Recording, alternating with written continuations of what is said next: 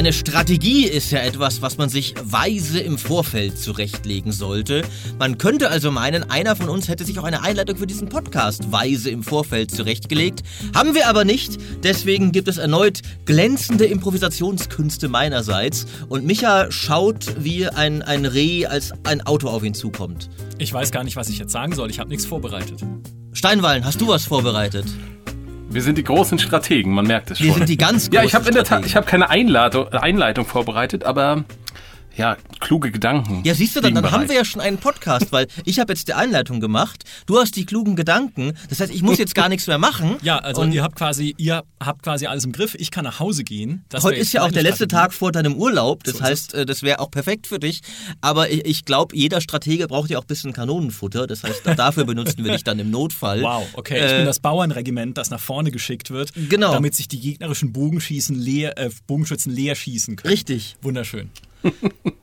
Genau, heute soll es um Strategiespiele gehen. Warum soll es um Strategiespiele gehen? Weil wir auf der Gamescom unter anderem recht überrascht waren, wie viele interessante Strategiespiele es da gab. Und ich glaube, Steinwall, du hast sogar noch mehr davon gesehen und gespielt als wir, weil äh, wo wir natürlich große Magazinsnobs, wir haben uns halt die großen Sachen angeschaut, aber du machst ja nur Strategiespiele, deswegen um, dein, um deinen Content zu füllen, hast du dir da von denen noch deutlich mehr anschauen müssen äh, und warst ja auch recht angetan nach dem, was ich so von dir auf Twitter und YouTube und so mitgekriegt habe. Das stimmt. Irgendwie sind äh, die Gamescom-Termine, die man sich macht, sind immer so ein ganz guter Indikator. Und letztes Jahr war es bei mir, ja, ich will nicht sagen mau, aber da war es gem ganz gemütlich, hatte immer schöne Pausen zwischen den Terminen. Und dieses Mal war es richtig, richtig gedrängt. Nun ist es so, dass ich nicht nur Strategiespiele mache, sondern mein Thema ist ja auch historisches. Aber das Oh, sorry, ja, du, genau, du machst historische Spiele, es, das schlägt sich oft in Strategien nieder. Genau, das insofern, Aber, wenn wir äh, ehrlich sind, sind das 95% Strategiespiele. Also Und Kingdom Come. Und Kingdom Come, genau. Also es ist fast deckungsgleich. Und es war Wahnsinn. Also wirklich, ich hatte irgendwie 15, 20 Termine und ähm, viele, viele wirklich tolle Spiele, die da auf uns in den nächsten anderthalb Jahren zukommen, würde ich mal sagen. Was war denn, wenn wir noch mal kurz auf die Gamescom zurückblicken, bevor wir uns der Zukunft zuwenden, weil die Gamescom ist ja auch schon 100 Jahre her. Was war denn dein Highlight auf der Messe, Strategiespiel-wise? Ja, die Gamescom ist ja gar nicht so Vergangenheit, weil da werden ja die zukünftigen Spiele gezeigt. Insofern können wir da mit gutem Gewissen auch darüber reden. Ich muss ehrlich Zukunft ist Vergangenheit. Oder umgekehrt. Oder so. Ähm, ich muss ehrlich sagen, tatsächlich ein großer Titel eigentlich, ähm, Humankind. Also das war für mich die größte Überraschung und vielleicht die wichtigste Ankündigung. Ähm, also quasi ein großer Civilization Konkurrent, der da plötzlich erschienen ist, von Leuten, die es, glaube ich, richtig drauf haben, von Amplitude Studios, äh, französischen Entwicklern, die mit den Endless-Reihen gezeigt haben, dass sie richtig, richtig gute Grand Strategy machen können und jetzt sozusagen ja sich sozusagen an das an das Meisterstück jetzt wagen und ein anderes Civilization machen, so würde ich das mal bezeichnen. Äh, darauf freue ich mich sehr. Ja, ist, ist absolut unterschrieben, habe ich mir ja auch angeschaut. Ist auch eines der Spiele, von denen wir nie geglaubt hätten, dass sie jemals entstehen würden. Weil ein Konkurrent für Civilization, ich meine, Civilization liegt halt wie ein Brett in diesem Strategiemarkt. Civ 5 und Civ 6 sind eigentlich fast permanent in den Top 20 der meistgespielten Steam-Spiele, also die beiden, beiden letzten Civilization-Teile. Und äh, da hätten wir eigentlich immer gedacht, die will keiner herausfordern, mit denen legt sich keiner an. Und dann kommen diese Spinner aus Frankreich, dieses gallische Dorf von Amplitude, die aber, glaube ich, in Paris sind, also nicht ganz äh, oben in der Normandie oder so, und sagt, okay, machen wir das auch. Wie gesagt, ich habe es mir auch angeschaut und es war auch für mich eine Überraschung, weil wir im Vorfeld der Messe manchmal ja schon verraten kriegen, was da gezeigt wird. Also manchmal wissen wir ja schon, hey, äh, der Publisher XY kommt mit Spiel Z und verratet es halt vorher noch nicht, weil es wird erst auf der Messe angekündigt. Aber bei Amplitude, als die Einladung kam, stand da nur ein neues Spiel. Und ich so, naja, gehe ich halt mal bei Sega vorbei und äh, guck mir irgendwie an, was es ist, weil ja, die Endless Space Spiele waren gut, aber ich also, aber du bist ja ein Stellaris-Fanboy, wie wir wissen. ich wollte jetzt tatsächlich nicht die Stellaris-Karte ziehen. Ich hätte einfach nur gesagt, dass diese sehr passiven Kämpfe von Endless Space mir nie so richtig getaugt haben. Aber ja, stimmt, Stellaris ist besser. So. und, äh, aber habe gedacht, komm, ey, das sind Strategiespielentwickler, ich mag Strategiespiele, gehe ich ja mal hin und guck. Und dann ist es tatsächlich ein Civilization, was nicht komplett neu ist in allem, was es tut, aber doch genug interessante und originelle Sachen macht, dass man zumindest denkt, hey, ich bin mal sehr gespannt, wie sich das am Ende auswirkt. Und das, das Bizarrste tatsächlich, da können wir vielleicht auch mal drüber reden kurz, wie wir das so finden, ist dieses Kulturensystem, dass du ja nicht wie in Civilization ein festes Volk durch die Jahrtausende führst, von der Steinzeit bis in die nahe Zukunft, sondern in jeder Epoche, und ich glaube sechs davon gibt es im Spiel, eine andere Kultur wählst, und zwar völlig beliebig aus allem, was die Menschheitsgeschichte zu bieten hat. Also, dass du irgendwie anfängst mit den Babyloniern, danach spielst du irgendwie die Römer, dann wechselst du nach Asien und spielst die Ming, dann irgendwie nochmal die Franzosen oder so und am Schluss äh, irgendwie, weiß ich nicht, Russland oder wie auch immer, was es dann halt so gibt. In jeder Epoche stehen zehn Zivilisationen zur Wahl. Und meine erste Reaktion war, cool, weil eine interessante Neuerung, weil jede Zivilisation auch so ihre eigenen Vor- und Nachteile mit sich bringt, ihre eigenen Spezialeinheiten. Also man kann sich so sein eigenes Volk über die Jahrtausende zusammenbasteln, wie man es möchte. Aber andererseits auch mega weird, weil es so vom Spielgefühl her völlig anders ist als halt bei einem Civilization, wo ich meine feste Fraktion habe von Anfang an bis Ende. Wo ich auch dann gedacht habe, hm, kann man sich denn damit dann identifizieren mit diesem komischen Völkermischmasch? Ich weiß nicht, wie seht ihr das? Also ich, ich finde das, weiß ich, ich finde es bescheuert. Äh, und, äh, und zwar aus dem Grund, ich, ich finde aber, ich, ich meine, in der Hinsicht, man kann ja Spiele lieben und trotzdem etwas an ihnen bescheuert finden. Und ich finde ja schon Civilization bescheuert in der Hinsicht. Und ich dachte mir, was für eine tolle Gelegenheit, mal ein Civilization zu machen, in dem ich nicht Bismarck in der Steinzeit spiele. Ja. Äh, und dann kommen sie an, ja, gibt es bei uns so nicht. Aber unser Alternativsystem ist genauso bescheuert. Und es ist natürlich irgendwie sehr schwierig umzusetzen, weil es gibt ja nicht eine Zivilisation, die wirklich von der Steinzeit bis heute überdauert hat. Ja. Aber ich fände es eigentlich cool, wenn sie versucht hätten, wir versuchen irgendwie ein, eine glaubwürdige Entwicklung der Menschheit. Ich weiß nicht, von, von, wegen du, du fängst irgendwie an mit einem Steinzeitstamm und dann wählst du erstmal irgendwie einen Kulturkreis, sage ich mal, mhm. asiatisch, europäisch, oder sonst was oder aztekisch, sage ich mal, oder sowas mhm. und entwickelst dann eine Fraktion, die nicht einfach, okay, jetzt ist es hier Rom und jetzt ist es Rom plus Frankreich, sondern wirklich eine Zivilisation, die sich durch die Zeitalter auf eine ah. glaubwürdige Art und Weise entwickelt, ohne dass am Ende unbedingt rauskommt und jetzt ist es das moderne Deutschland, weil das muss es ja in so einem Spiel, finde ja. ich, gar nicht. Das ist halt äh, so ein bisschen wie die Charakter, äh, die Klassenwahl in einem Rollenspiel, dass du am Anfang sagst, okay, ich bin Krieger, aber welche Art von Krieger spezialisiere ich mir dann über die Jahrhunderte irgendwie so hin? Ja? Genau. Äh, aber dann fehlt ihnen natürlich eine der Tropen, die sie nun mal brauchen. Der Tropen? Also nicht das, die Klimazone, sondern der Stereotypen, die mhm. sie brauchen für so ein historisches Strategiespiel, nämlich reale Völker, die ja die Leute erwarten von so einem Civilization-Spiel. Aber ich finde ja, find den Gedanken ganz. Was hast du, Steinballen? Also es, im Grundsatz war ich erstmal sehr, sehr angetan, weil in der Tat, das hat mir ja wirklich gefehlt bei Civilization, dass dieser kulturelle Wandel, den es ja nun mal gab. Ich meine, es gibt keine Deutschen irgendwie im, im Altertum oder sowas und keine Amerikaner. Also das ist ja immer eine absurde Geschichte gewesen. Auch irgendwie lustig. Das gehörte irgendwie auch zu Civilization dazu, aber auch irgendwie absurd. Und jemand, der historische Spiele mag, ähm, der freut sich, wenn das irgendwie anders gelöst ist. Und natürlich ist das merkwürdig, wenn man erst Ägypter ist und dann wechselt man zu den Ming oder so.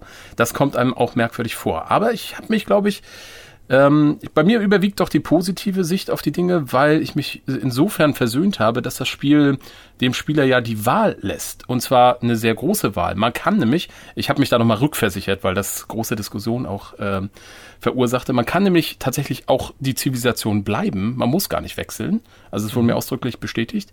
Und dann kann, kann man ja auch eine Wahl treffen, die authentischer ist. Man kann ja anfangen, ähm, keine Ahnung, irgendwie als äh, Grieche, dann wird man Römer, dann wird man Franzose. Ja, oder Byzantiner, ja, mit Sicherheit wird es die ja. auch geben.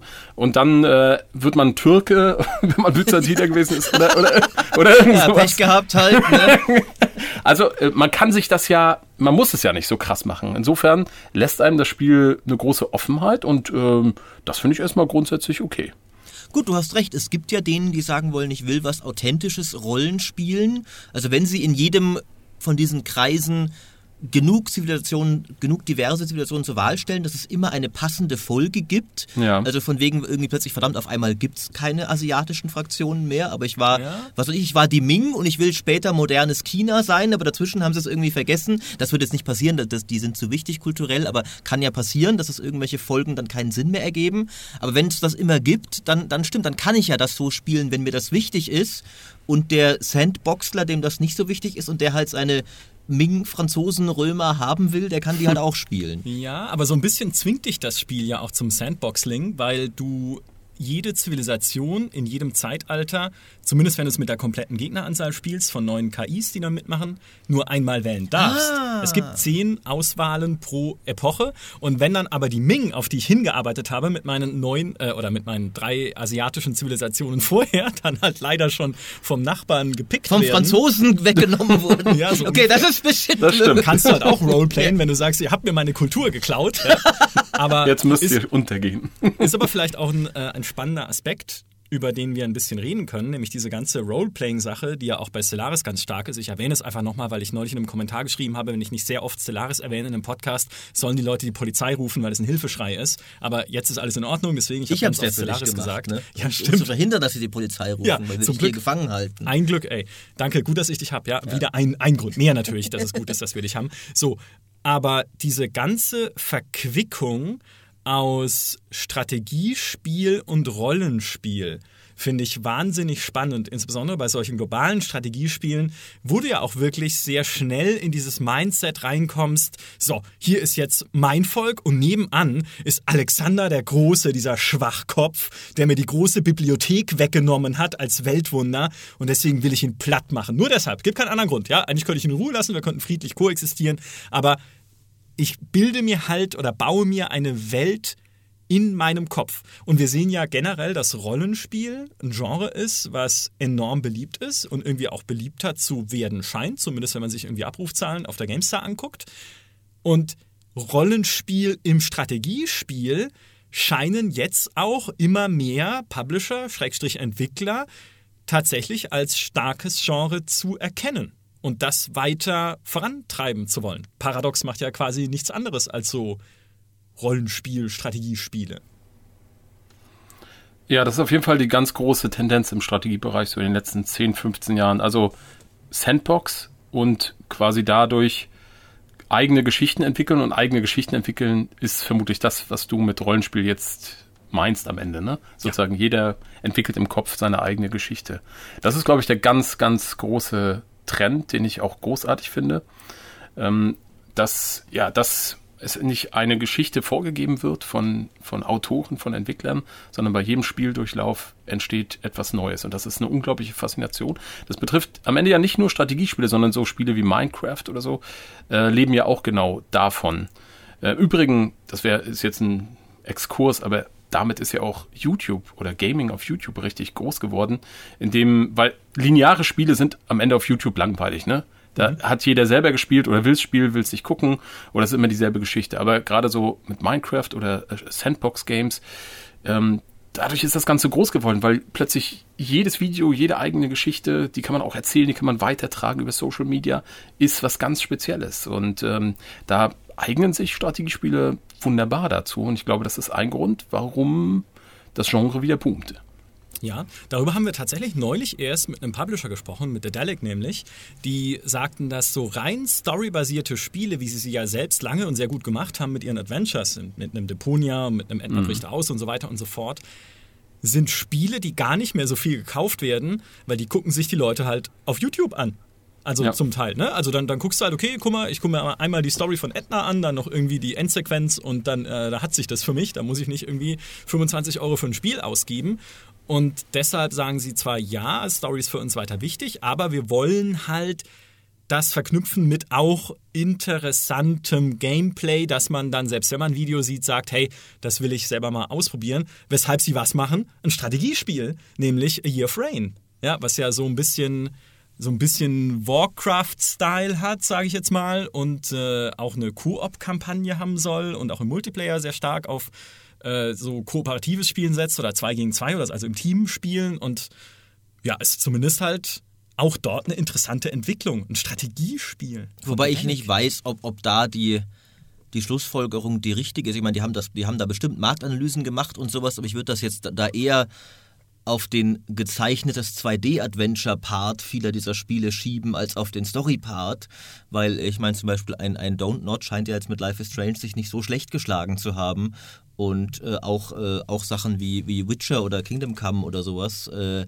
sind ja letztlich Stories. Ähm, ah nee, es bezog sich äh, auf das Gameplay halt hauptsächlich, aber du stimmt, äh, stimmt natürlich, Don't Not ist halt der eine Ausreißer. Ja, oder Telltale lange Zeit auch. Ich meine, gut, hat am Ende auch nicht mehr geklappt. Ja, Telltale geht's aber, auch aber gut, Telltale hat auch, hat auch ich, ich glaube auch da wieder, die haben ja auch ihre Erfolge gehabt. Äh, ich glaube, da war eher ein bisschen das Problem, dass sie halt dann diesen einen Erfolg hatten und gedacht haben, jetzt machen wir einfach das Gleiche nochmal, nochmal, nochmal, nochmal. Mhm. Ähm, aber, aber klar, es ist natürlich, ähm, und umgekehrt glaube ich auch, dass eben auch Spiele, die sich die Leute auf YouTube anschauen, oft hört man ja auch wiederum von Publishern, dann kaufen sich die Leute danach selber. Also es ist ja nicht so, so die gucken sich es einmal an und dann haben sie es auf YouTube gesehen, dann reicht es ihnen. Ja, aber dieses Horn in das sie früher gestoßen haben, scheint ja äh, versiegt zu sein. Nee, das war jetzt völlig verkehrt. Ein Fluss versiegt, ein Horn verstummt. So ein, ein, Horn, ja, verstummt, ja. ja. Es ist verstummt. Wir haben nie was anderes gehört hier.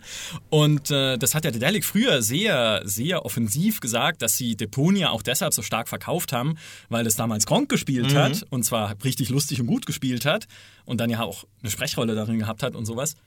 Und äh, inzwischen sagen sie aber, das muss man doch jetzt ein bisschen äh, relativieren. Okay, ja, das ist interessant. Klar, es ist natürlich auch, je weiter die Story vielleicht auch Entscheidungen bietet natürlich, desto mhm. mehr ist dann vielleicht noch der, ja, weil zum Beispiel ein, ein, Life is Strange ist ja, oder auch die Telltale Adventures sind ja viel entscheidungsbasiert ja. und ein, ein klassisches Adventure, ich muss zugeben, ich habe jetzt von, von Deadlex Adventure nicht viele gespielt, aber die haben ja oft nicht unbedingt Entscheidungen. Es gibt eine konkrete Lösung und äh, dann machst du die halt. Ja. Weil ich kann jetzt nicht für alle Dedelic Adventures konkret sprechen, vielleicht haben die Entscheidungen irgendwo drin. Aber das ist ja, wir sind ja in einem Strategiespiel-Podcast und gerade was du sagst, spricht ja enorm für Strategiespiele, weil in Strategiespielen treffe ich halt ständig interessante Entscheidungen. Das ist ja das alte Sid Meier-Zitat. Ne? Ein gutes Spiel ist eine Abfolge interessanter Entscheidungen.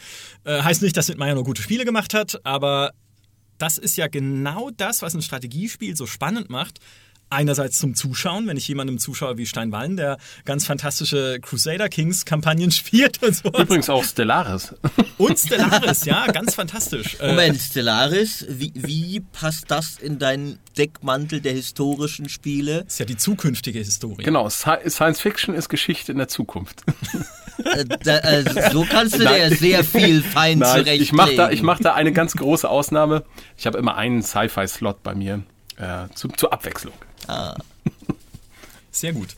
Ja, und eben Strategiespiele sind einerseits zum Zuschauen schon interessant, weil du halt immer wieder neue Entscheidungskonstellationen siehst und halt auch neue Spielsituationen, die sich einfach ergeben aus dem bisschen Sandboxing, insbesondere bei Globalstrategiespielen, aber auch beim Echtzeitstrategiespiel. Ja, auch wenn ich mir ein Age of Empires äh, 2 Stream oder ein Video anschaue, sehe ich halt immer wieder andere Völkerkonstellationen auf anderen Karten, die ihre Burgen irgendwie anders dumm hinstellen, sodass der Gegner einfach dran vorbeilaufen kann oder so. Und ähm, ich gehe jetzt tatsächlich gerade wieder Rage of Empires durch. Ja, Von famosen Marco Giesel ja. und äh, seinen Kollegen äh, Donny und Florian Valentino Mara später, äh, weil ich jetzt Age of Empires 2 Beta-Zugang habe für die Definitive Edition. Wir müssen mal und habe dann, ja, sehr gerne und habe dann Aha. gemerkt, so, oh, äh, Multiplayer bin ich ja nicht ganz so fit, wie ich dachte, aber da kann ich dann, äh, gucke ich mir das gerne an. Ja. Wobei ich auch sagen muss, aber da kann vielleicht auch natürlich Steinwallen sehr gut drüber reden. Ähm, ich würde, hätte Strategiespiele eigentlich gar nicht unbedingt als so tolles Zuschauermaterial eingeordnet, weil sie sind zwar entscheidungsträchtig und vielfältig, aber oft jetzt nicht gerade geil, was den Schauwert angeht. Also dem der Typ dann zuzuschauen, wie er jetzt in einem Grand Strategy Game seine Städte optimiert zum Beispiel. Ab und an streame ich ja in meiner Freizeit auch mal ein bisschen Total War zum Beispiel. Immer so, mhm. fuck, ich muss jetzt hier, ich kann doch nicht ständig, okay, brauche ich hier jetzt ein Nahrungsgebäude oder ich muss schnell zur nächsten Schlacht kommen, denke ich mir oft. Äh, weil das doch eigentlich gar nicht so spannend zum Zuschauen sein kann, oder? Das ist eine gute Frage. Das ist dann die Aufgabe des Streamers oder Let's Players, das interessant zu machen. Ich versuche immer halt eine Geschichte dabei zu erzählen. Das ist so die Herausforderung. Also erstmal natürlich die Leute in meinen in meinen Kopf schauen zu lassen. Das heißt, ich versuche immer zu erklären, warum ich jetzt was mache, was sind die großen Gedanken, die großen Strategien dahinter. Und dann versuche ich aber immer sozusagen dieses Storytelling mitzuerzählen. Also das Kopfkino quasi zu explizieren. Und das funktioniert auf verschiedene Art und Weise erstaunlich gut. Also ich spiele ja auch verschiedene Arten von Spielen, auch mal Adventures, wenn sie historischen Hintergrund haben oder Rollenspiele oder, aber wirklich am, am allerbeliebtesten überhaupt sind diese Sandbox-Strategiespiele, weil da die Leute wissen, okay, was ich hier sehe, sehe ich nirgendwo anders. Das ist sozusagen die, seine Art und äh, dieses, diesen Verlauf, der ist einmalig. Äh, und dann ist das unglaublich spannend. Also bei Stellaris habe ich zum Beispiel gerade so eine Art Demokratie-Spiel, äh, wo wir immer nach sechs Folgen mache ich eine riesen Debatte, wo die Zuschauer dann in den Kommentaren Vorschläge machen. Und wir, dann gibt es eine große Abstimmung über so ein Abstimmungsformular, da machen tausend Leute mit, die da abstimmen. Und die schick, das Schicksal sozusagen unserer Fraktion bestimmen. Das ist unglaublich interaktiv und spannend, da passiert eine Geschichte. Also, äh, und die ist halt wirklich einmalig und niemand hat sie geschrieben. Das ist das, was sie entsteht im Moment, in diesem Moment. Und es gibt nichts an, irgendwie kein anderes Genre, was das ermöglicht. Ja, also ich finde, ich schaue mir ja auch unglaublich gerne äh, Strategiespiel-YouTuber äh, an und Strategiespiel-Videos. Vielleicht ist das auch einfach eine Art von Unterhaltung für eine ältere Zielgruppe. Älter als Maurice ja. natürlich, mhm. der äh, immer nur äh, Action und Knallerei will. Jungspund, so der ich bin. Ja. Ja, ja, ja, ja. Was, wo sind die Explosionen bitte? Da, was, was, wie? Tun deine Kotz-Streams die ganze Zeit. Wer hat mich eigentlich in diesen Strategiespiel-Podcast eingeladen? Ich will doch jetzt gerade die Call of Duty Beta spielen. Ja, ich finde, wir drei hier unter uns könnten sogar sagen, Strategiespiele sind die Königsdisziplin eigentlich der Unterhaltung. Ja, im Gegensatz zu einem Shooter, der dir ja die Unterhaltung Unterhaltung auf dem Silbertablett schon serviert durch allein die Headshot-Sequenzen und irgendwie, dass es überall knallt, aus einem Strategiespiel was Gutes und Unterhaltsames rauszuholen. Dafür braucht es halt wirklich Skill. Anyway, ja, aber das, auch das, also ich finde tatsächlich, ich meine, Steinwall, du wirst es am besten beurteilen können, du kennst ja deine Community, das ist eher, glaube ich, was, was sich ich will nicht sagen ältere Leute, weil das klingt immer so, als äh, wäre man schon irgendwie 70 und ähm, in der Gaming-Branche ist ja bist du ja schon älter, wenn du über 18 bist, so von wegen. Also muss, man, muss man ja sagen. Also, was, also ich würde schon sagen, so, so? in, in, in Publisher-Berechnungen ist ja bestimmt so die 14 bis 18er Zielgruppe ist ein Block ja, mehr oder weniger, der sehr groß und sehr wichtig ist. Ja. Und dann ist 18 bis 25 ist immer der nächste Block. Ich glaube, das sind schon so, das sind nicht mehr wird in, in Marktstatistiken jetzt nicht als Young Gamers geführt, 18 bis 25. Bin ich mir sehr sicher, dass da das nicht der Fall ist. Würde ich auch denken, ja. Das sind schon die, äh, das ist schon so ein Schritt vor der Rente eigentlich dann so 18 bis 25. Also mein Durchschnittszuschauer ist Mitte 30 und männlich, definitiv. Ja, ich halt, ne? Ja, ich, das bin ich. Ja, du, hast, du hast mich perfekt zusammengepasst. Auch, ist, auch, und ich interessiere mich für Strategiespiele und Historie. Meine Güte. Ja. Ja. Ja, aber äh, da, also da, ich finde den Punkt, äh, den ihr angesprochen habt, ganz interessant. Ist das wirklich so, dass die große Aufmerksamkeit so auf diese ganz junge Zielgruppe liegt, was, was den Markt betrifft? Also ich habe das Gefühl, dass um jetzt mal, mal ein bisschen ganz große Bogen zu schlagen. Ähm, es gab so eine Strategieflaute, habe ich so einen Eindruck gehabt, so vielleicht in den 2000ern oder so äh, in der Zeit. Und ich glaube, das hat damit zu tun, dass es da eine große Unsicherheit gab ähm, in dieser ganzen Games-Branche mit dem Aufstieg der Konsolen und mit dem Aufstieg des Smartphones und des Mobile Gamings. Und für diese normalen Genres, oder was heißt für normal, für die Action-Genres und so, da konnte man einfach Cross-Plattform machen, Konsole und PC, das war nicht so ein Problem. Aber ein richtiges Strategiespiel, mal ehrlich, das kann man doch eigentlich nur am PC spielen, oder? Komplexe Menüs und sowas alles ja. hin und her scrollen. Äh, ich kann mir es nicht anders vorstellen. So. Und in dieser Phase, wo man nicht wusste, wo es richtig hingeht, hat man, glaube ich, das so ein bisschen vernachlässigt aus einer gewissen Angst. Aber der, dieser Markt war immer da oder der, der Bedarf war da und die Leute sind älter geworden, erwachsener geworden, äh, vielleicht auch schlauer geworden und wollten trotzdem weiter Spiele spielen. Und da gab es halt eine Riesenlücke und in diese Riesenlücke ist zum Beispiel Paradox reingestoßen, die sind mhm. richtig groß geworden. Und da sind die ganzen Indies reingestoßen, seit Steam groß wurde und so weiter. Es gibt, also Strategie ist ja auch ein riesen Indie-Markt. Ne? Also ich glaube, nirgendwo mehr tummeln sich mehr Indies. Äh, und jetzt glaube ich, gibt es so langsam die Erkenntnis, hey, da ist eine richtig zahlungskräftige Kundschaft, Hardcore-Gamer, die auch keine irrelevanten Zahlen sind. Also wenn ich mir die Verkäufe von Paradox oder Civilization oder sowas angucke oder Total War oder andere, das ist, das ist ja ordentlich. Mm, und da geht man dann wieder zurück, habe ich das Gefühl. Ja. Also ich, ich, hab, ich würde jetzt schon sagen, dass es immer noch, äh, weil ich meine, der einzig wirklich große, also ganz große Publisher mit, mit ja gut, die Ubisoft mit Aufbauspielen, die machen schon auch wieder mhm. was, das haben sie aber, ja, auch, aber auch nie weg. Aber auch ansonsten, so Beispiel, äh, aber, aber ansonsten, ich meine, wenn du jetzt mal guckst, hat Sony irgendein Strategiespiel, hat EA irgendein Strategiespiel, ein großes. Microsoft macht jetzt wieder Age. Äh, aber, aber sonst, also ich habe schon noch das Gefühl, ich habe eher das Gefühl, dass so ein bisschen die Einsicht kam, so von wegen, dass ja auch nicht jedes Spiel, sage ich mal, jetzt Minecraft oder Fortnite sein muss und dass halt jemand wie Paradox, die machen ja nicht AAA-Umsätze jetzt im Sinne von, also ich glaube, das neu, ein, ein neues Assassin's Creed oder sowas macht wahrscheinlich erstmal mehr als Paradox im ganzen Jahr oder sowas, aber ja. sie investieren halt auch nicht so viel rein und sie haben erkannt, es lässt sich ein funktionierendes und auch erfolgreiches Geschäftsmodell drum bauen, wenn wir halt diesen Strategiemarkt bedienen, wir dürfen das so nicht von jedem Spiel erwarten, so von wegen, wir messen das jetzt an den besten Verkaufszahlen auf dem ganzen Markt. Ja, und was macht vor allem EA? Außer das Command Conquer Remaster, mal gucken, wie es wird. Die besorgen sich Strategiespiele durch die Hintertür, indem sie die Calypso-Spiele in ihren EA Origin Access Dingsbums Pass, ich sag's immer falsch, das war bestimmt auch falsch, in ihr Spiele-Abo integrieren. Aber wer kann auch noch die Übersicht behalten, ganz ehrlich? Wer kann es denn noch wissen? So, und zwar halt ein Tropico 6 und so weiter. Mhm. Und ähm, interessanterweise hat der liebe Matthias Dietrich, ein Autor von uns, der in Japan lebt, vor kurzem auf der Tokyo Game Show mit der japanischen Vertretung von Calypso gesprochen, die sogar gesagt haben, Tropico 6 läuft hier in Japan richtig gut. Und Railway Empire auch. Also dieses Eisenbahnaufbauspiel, wo du doch denkst, in Japan, ja, wo die Leute doch eigentlich JRPGs äh, zu spielen haben, maximal oder hauptsächlich auf dem Smartphone spielen, wie in Asien eigentlich auf fast jedem Markt. Eigentlich bei uns auch auf fast jedem Markt, aber ne, also denkst du eigentlich nicht so, dass es die typischen japanischen Spiele sind. Und du siehst aber heutzutage kannst du halt mit Strategiespielen auch, deswegen gibt es ja auch so viele erfolgreiche Indie-Strategiespiele, einen weltweiten Markt ansprechen. Ja. Und das diese Erkenntnis, glaube ich, Ubisoft hat es schon in sein eigenes Portfolio übernommen, aber halt auch EA über ihr Abo sich versucht, wieder mehr zu differenzieren, was auch einer der Gründe sein kann. Ich glaube, wir haben es schon öfter im Podcast gesagt, dass wir wieder prominentere Strategiespiele sehen, dass sich eben auch Publisher, zum Beispiel auch in Microsoft mit dem Xbox Game Pass, denken, naja, wenn wir mit unserem Pass und unserem Abo eine wirklich große Zielgruppe ansprechen wollen, dann müssen da auch Strategiespiele drin sein, weil es gibt so viele Leute und so viele auch ältere und vermögende Leute wie uns jetzt hier. Ja, wir, wir machen diesen Podcast aus unserem vergoldeten Schloss, äh, das nur deshalb vergoldet ist, weil es nicht so viele Strategiespiele gibt, die wir kaufen können momentan.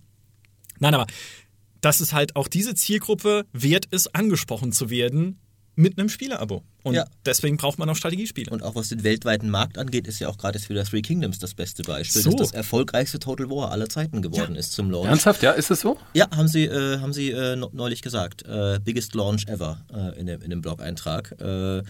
Und anscheinend auch im westlichen Markt tatsächlich, äh, aber natürlich hilft es ihnen da sehr, äh, dass sie halt auch ein, ein, starkes chinesisches Szenario benutzt haben, das ja. dann in China natürlich gut ankam. Jetzt haben sie sich gepartnert mit NetEase, den Machern von Diablo Immortal unter anderem, und äh, die Chinesen rennen ihnen die Steam Storefront ein und bombardieren sie mit negativen Reviews. Also es geht wirklich total in den Keller gerade wegen der NetEase-Partnerschaft. Also das haben sie dann wieder ein bisschen sich versaut dann danach. äh, aber erstmal lief das gut in, in China. Ähm, und ich stimme euch auf jeden Fall zu. Also es gibt eine, eine gewisse Strategiespiel-Renaissance über einen längeren Zeitraum schon.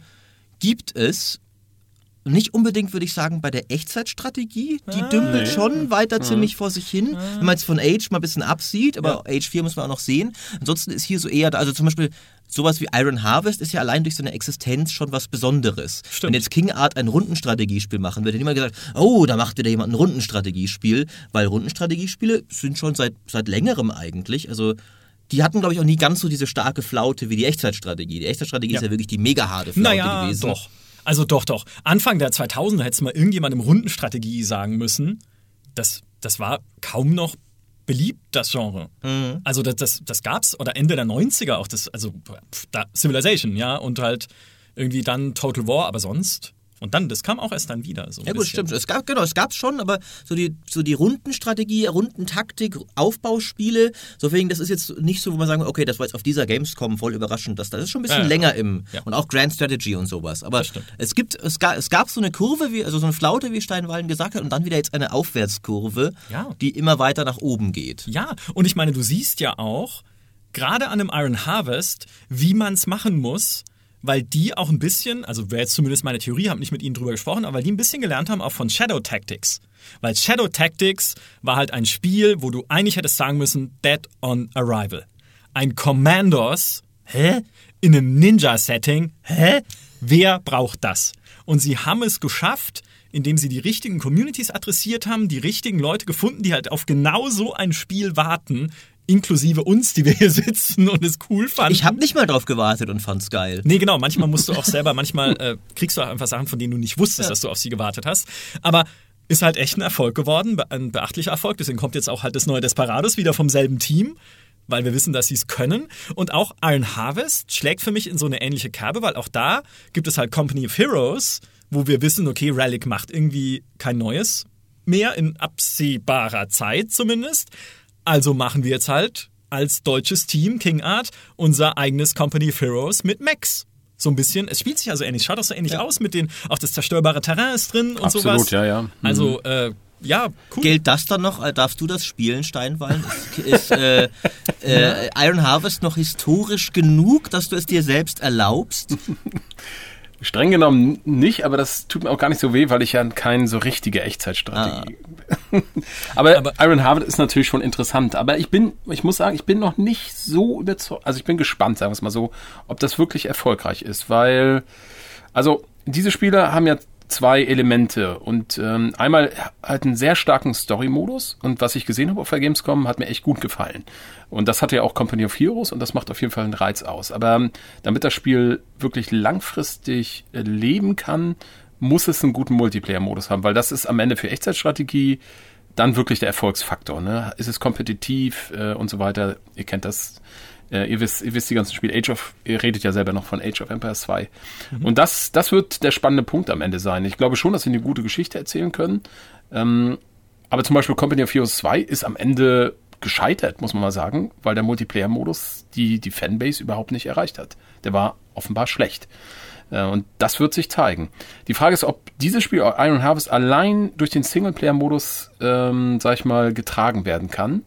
Bei Shadow Tactic hat es geklappt, aber da ist es, glaube ich, auch ein ganz anderes Spielprinzip. Da ist, ist es ja so ein dieses, anderes Genre, da war es ja Genau, so. das ist im Prinzip so ein Tüftelding. Ne? Ich, hab, ich kann ja. mir ja im Prinzip Zeit lassen, außer in ganz bestimmten kritischen Momenten. Aber ansonsten kann ich so richtig tüfteln und überlegen, welcher Weg ist jetzt der beste.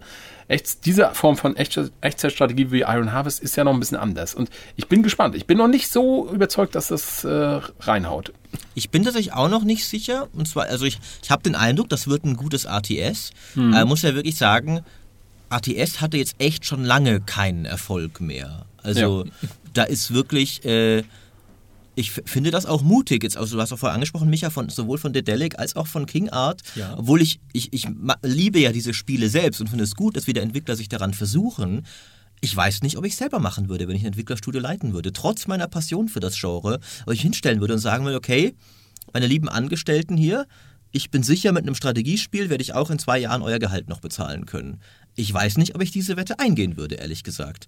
Ähm, und äh, was, was Steinwallen sehr richtig gesagt hat, ein Strategiespiel, ein ATS, hat so ein bisschen den kniffligen Anspruch, im Gegensatz zu einem Shooter zum Beispiel, dass es, glaube ich, sowohl eine richtig starke Story-Kampagne als auch einen richtig starken Multiplayer braucht, weil man ist gewohnt, dass die besten Genrevertreter beides hatten. Ein StarCraft zum Beispiel hatte mhm. immer beides. So von wegen, man kennt es heutzutage man kennt es für beides. Es gibt Leute, die sagen, ja, StarCraft ist das Multiplayer-Spiel.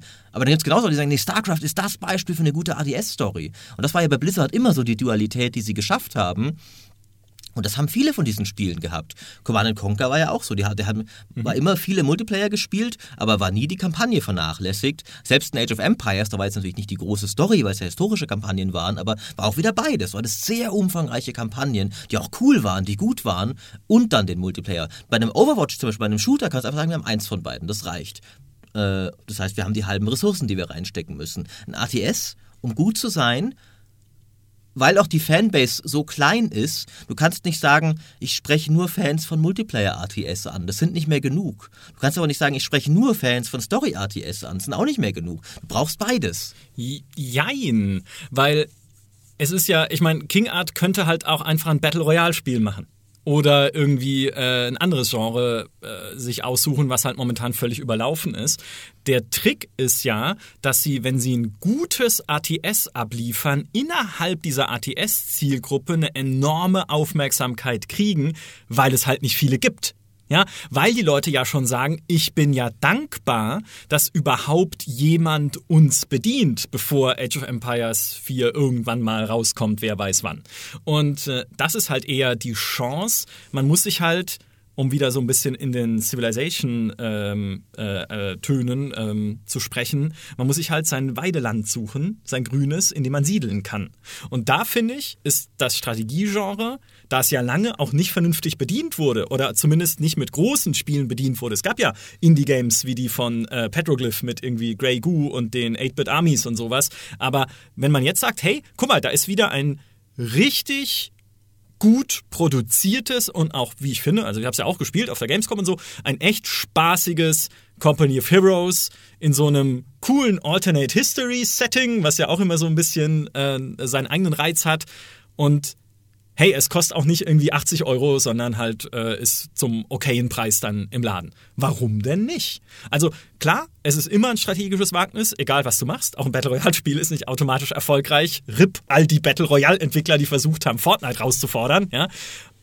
Und dann ist, ehrlich gesagt, finde ich das eine, ja, mutige, aber doch schon auch strategisch ganz clevere Entscheidung. Ist ja auch ein Strategiespiel. Deswegen. Strategisch. Nochmal kurz zurück vielleicht zu Total War Three Kingdoms. Denn wen wir nicht verschweigen dürfen, ist der andere britische Entwickler, der sich jetzt offensichtlich in Richtung eines asiatischen Marktes äh, äh, Gott, ey, ist der Tag von meinem Urlaub. Orientiert ist das Wort. Ja, Orient, Osten, es das heißt sogar so, ja, fällt mir nicht ein, der sich nach Fernost orientiert. Nämlich Firefly mit der Stronghold-Serie, mit Stronghold Warlords. Und du, Steinwallen, hast es gespielt auf der Gamescom, richtig? Ja, ich habe es auf dem Laptop ein bisschen gespielt und zugeschaut. Sieht solide aus. Also ähm, ich bin jetzt nicht super begeistert gewesen, ähm, aber ja, es ist einfach ein anständiges Stronghold. Ich glaube, das ist auf jeden Fall das Beste, was sie seit langem gemacht haben. Sagen wir mal so. Und das heißt schon was. Ja, ist ein großes Lob für den Entwickler, wenn man sagt, ein anständiges Spiel ist das Beste, was sie seit langem abgeliefert haben. Aber also sie, ne? ja, sie haben halt dieses asiatische Setting, äh, was ein bisschen, also sie haben da verschiedene Fraktionen und da haben drin die Mongolen, das finde ich ein bisschen merkwürdig, die haben sich ja eigentlich nicht eingemauert und Burgen gebaut. Naja, also mhm. da überlegen sie sich dann noch was. Das ist, da gibt es eine schöne Story-Kampagne, man verfolgt da verschiedene Anführer der jeweiligen Kulturen. Und ähm, ja, und ansonsten ist das das klassische Stronghold. Ne? Man hat eine Wirtschaft und baut mit der Wirtschaft eine Burg auf und verteidigt die und greift selber an und hat noch ein paar neue Elemente, dass man da so äh, Generäle hat oder so, die, die man sich holen kann, kaufen kann, die ja noch bestimmte Boni bringen, haben noch ein paar neue Ideen. Aber ich würde mal sagen, auch das ist eher so Back to the Roots, so wie wir das jetzt bei Die Siedler gesehen haben und bei Anno gesehen haben und bei anderen Serien gesehen haben. Also das geht in die gleiche Richtung. Ich, ich traue dem Braten noch nicht, muss ich sagen. Ich habe es auch gespielt, war auch nicht unbedingt begeistert. Äh, hm. Und Back to the Roots hat Stronghold jetzt echt schon sehr oft gesagt.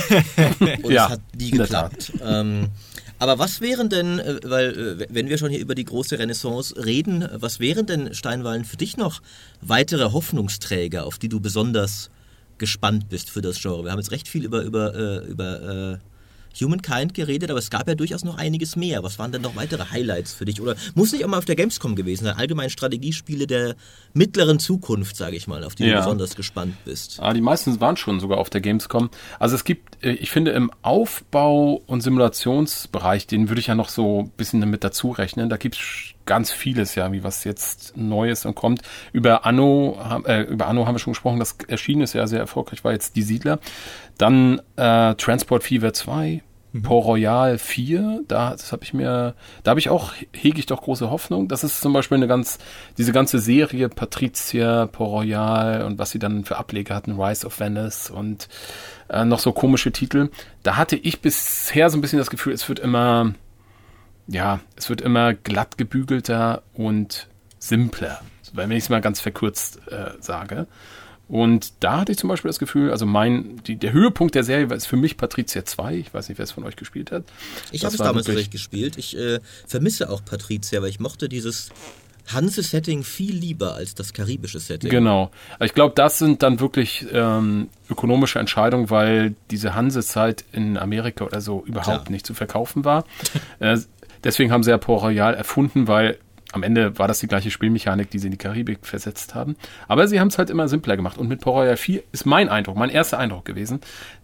Ich habe auch ausdrücklich so ein bisschen in die Richtung nachgefragt. Es scheint wieder auch hier zurückzugehen zu komplexeren, deutlich komplexeren Spielmechaniken, zu dieser Vollsimulation, die Patricia zweimal hatte, äh, äh, wirtschaftlich das zum Beispiel, darauf freue ich mich sehr. Also da gibt es einen großen Bereich, wo ja viel passiert. Foundation, Aufbau, Spiel hattet ihr, glaube ich, auch mal ein Video vorgestellt. Mhm. Da gibt es noch ein paar andere Sachen, die jetzt nicht auf der Gamescom waren.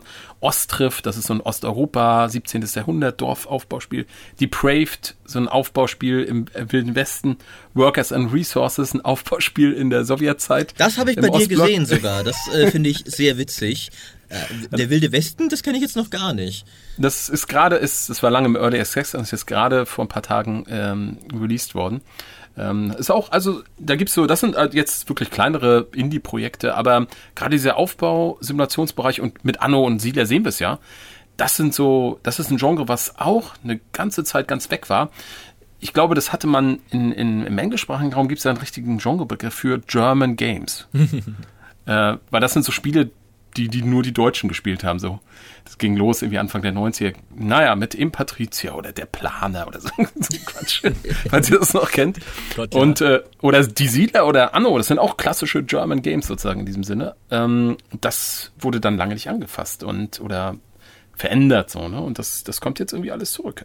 Ja. Also das ist ja. Also Aufbauspiele haben ja wirklich allgemein wieder ziemlich Hochkonjunktur, würde ich sagen. Also wieder Siedler kommt jetzt eben noch, freue ich mich sehr drauf, endlich wieder auch mit dem, mit dem alten Erfinder. Mhm. Und auch so die letzten zwei Jahre, ich meine, wir hatten Anno 1800, wir hatten Frostpunk, was fantastisch war, äh, wir hatten eben Rimworld. Tropico, Rimworld, richtig, auch so ein bisschen ins, ins Hardcoreigere teilweise natürlich, was ja auch für viele Leute toll ist.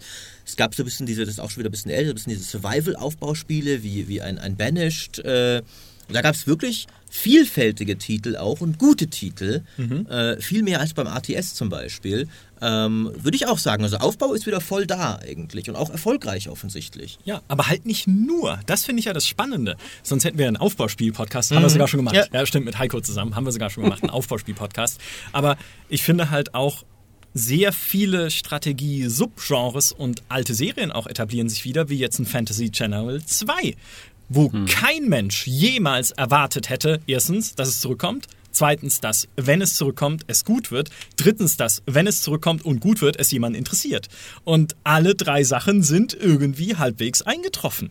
ich, ich hätte mir das fast geholt. Ich habe den Test von Martin Deppe gelesen. äh, und er hat mich richtig heiß drauf gemacht. Das ist toll. Das ist und, wirklich toll. Und, und dann lese ich da so weiter, oh, tolle Spielmechanik und so. Und dann, ja, es gibt hier das Imperium, das hat Legionäre, Untote, Drachen und Maschinen. Ja, genau deins. Das hast du in drei Missionen. Und für 30 Missionen Kampagne wühlst du dich im Schlamm mit irgendwelchen dummen Barbaren.